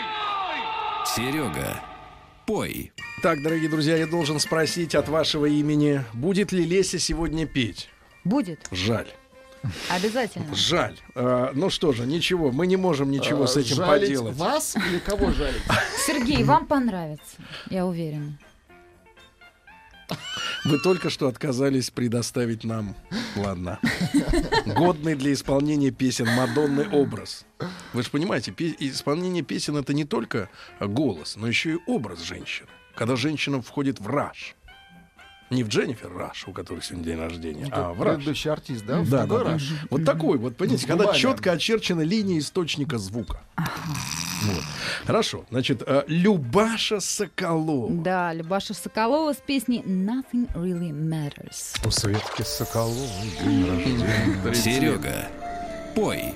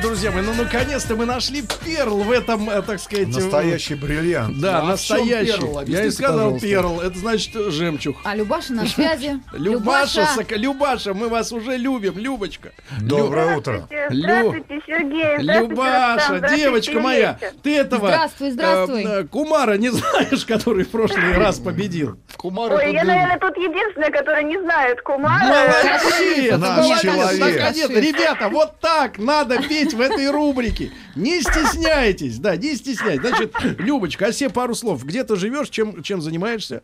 Живу я в Москве, я выучила японский в МГУ и работаю в Японской ассоциации по торговле. Вот это да, сколько лет-то тебе? Это не единственное мое занятие. Также я участвую в проектах МГУ по созданию медицинской техники. Это же ученые! Слушай, как, какая же вы молодец, а, Любаша! Зачем вы подались в караоке? Вот почему? Вот, представляете, родители подсадили на Битлз еще в пять с половиной лет. На кого? Я... На Битлз. А, но вы пели не Битлз. Я... Это был да, не Битлз. Я... Почему Мадонна? Вот, а Мадонна заслушивалась в школе. Мне так нравились ее вот эти да, альбомы. Да. Как, но вот как, вы, как вы сами оцениваете, это вот самый удачный ваш трек или есть еще более, так сказать, яркие шедевры? Ну, я сейчас прям надеюсь, что... Он. Появятся новые еще. А, ну, можно. Любаша. Здорово. Значит, друзья мои, проголосовать за Японоведа. Mm-hmm. Правильно? Японоведа. Значит, за Любашу Соколову. Да, можно. Туда. Там можно посмотреть на портрет. Молодая девушка, а уже знает японский. Вот вы, Леся, знаете какой-нибудь язык? Uh-huh. Только английский. Кроме своего. Только английский. Русского. Вот, английский. Да. да. Ну, недостаточно, конечно. Недостаточно. Да, ну, что ж поделать. Что Мой ж поделать? слух изнасилован, окончательно пишут люди. Ну, вот вам, э, да, Леся, вот э, вердикт. Давайте-ка перейдем к пятому Давайте. участнику. Давайте. Следующий участник Андрей Гавер с песней... Гейвер. Ге- о, Дающий. Ге- о, или Гейвер. Отдавший. Я даже не думала в таком Гейвер. смысле, оказывается. Да, да, да, с да. песней Frozen. Серега, пой. See what you are, what you see. How can it be what you want it to be? You frozen when your heart's not open. so consumed how much you care. You waste your time with a heavy regret. You're broken when your heart's not open.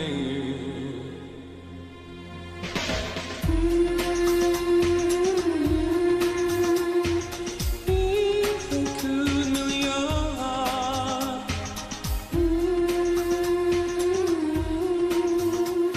But then we can part.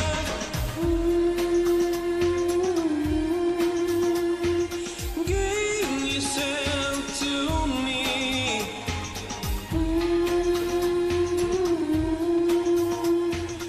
You're all that care.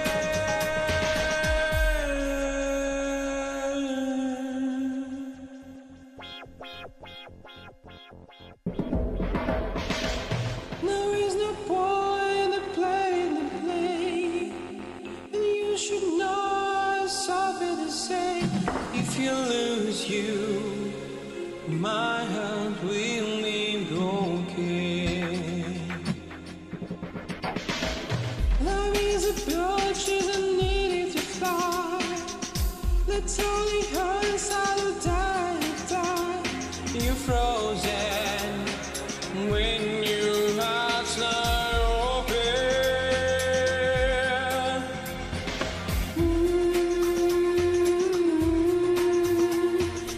If I could melt your heart.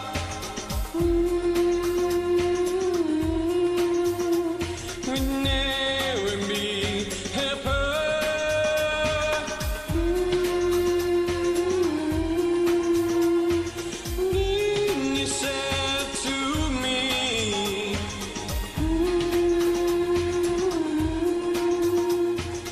You call the care.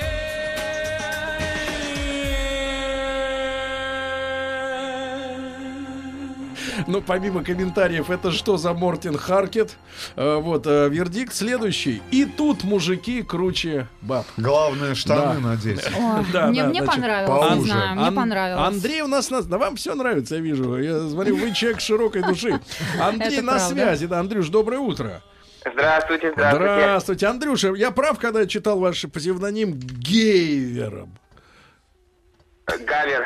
Опа, Гавер. я была права. Подождите, а что за, оказывается. что за Та-та-та-та-та. Гавер? Что за Гавер? Это мой дед, э, репрессированный еврей. Вот так вот. Вот это уже наотмашь. Да, я понимаю. Значит, э, Андрей, а вы кто? Сколько вам лет? Я, я, по- по- я уже был, но под другой фамилией. если Под честно. какой был? Я был Катаевым в Лепсе. Звучит как-то не Ты очень что ж, красиво. профессионал, не узнала? Так ну, такую, может быть, у нас прорвался выбирают. второй? Погодите, у нас же- товарищи. У нас выбирают постоянно. Гос- Значит, а, а, господин Гавер, тогда мы должны вас он должен дисквалифицировать. утвердить. Так Да. нет, он должен утвердить свое, свое вокальное Что еще утвердить? Сейчас мы превосходство. Да утвердим. я могу и уступить дамам, мне не жалко. Какая из дам вам понравилась больше? Вот мне очень Любаша Соколова. Ой, мне тоже. Да, она такая молодец, вот такая японоведка. От Японовец. души, от души поет. Души, Понавес. да, Да, от да, души. ну, Это Андрюша, самое спасибо. главное, спасибо самое вам главное. за то, что вы джентльмен, правильно? Это точно. Обращаясь к нашим слушателям, Да. обязательно заходите на официальную страницу «Маяка» в социальной сети ВКонтакте, голосуйте. На следующей неделе мы подведем итоги а, текущего тура. Кто является автором э, песен, исполнителем, которого будут э, копировать или превосходить? э, Муслим Магомаев. Да На вы следующей что? неделе поем песни О, Муслима Магомаева. В Баку Муслим люди, за- Магомаев. люди в Баку заволнуются. Кстати, отличная песня про Баку. Кто-нибудь Андрей, Да-да-да. кстати Замахнитесь говоря, на пока неё. лидирует в нашем голосовании в социальной Гавер-то? А сети кто бы ВКонтакте. сомневался, конечно. Ну и Значит, Леся песня. да, значит, дорогие друзья, я честно спрашивал от вашего лица: Леся, ты будешь пить? Я надеялся на, на получить дипломатический ответ. Нет, она Не сказала, дождетесь. да, она будет петь. Да, она будет. Итак, Пой, Леся. пой. Серега, пой. Things haven't been the same since you came into my life. You found a way to touch my soul, and I'm never, ever, ever gonna let it go. happiness lies in your own hand. It took me much too long to understand how it could be until you shared your secret with me. Something's coming over. Mm-hmm. Something's coming over. Mm-hmm. Something's coming over me. My baby's got a secret. You gave me back the paradise that I thought I lost for good. You helped me find the reasons why. It took me by surprise that you understood. You knew all along what I never wanted to say, until I learned to love myself. I was never ever loving anybody else. Happiness lies in your own hand. It took me much too long to understand how it could be until you shared your secret with me. Something's coming over. Mm-hmm. Something's coming over.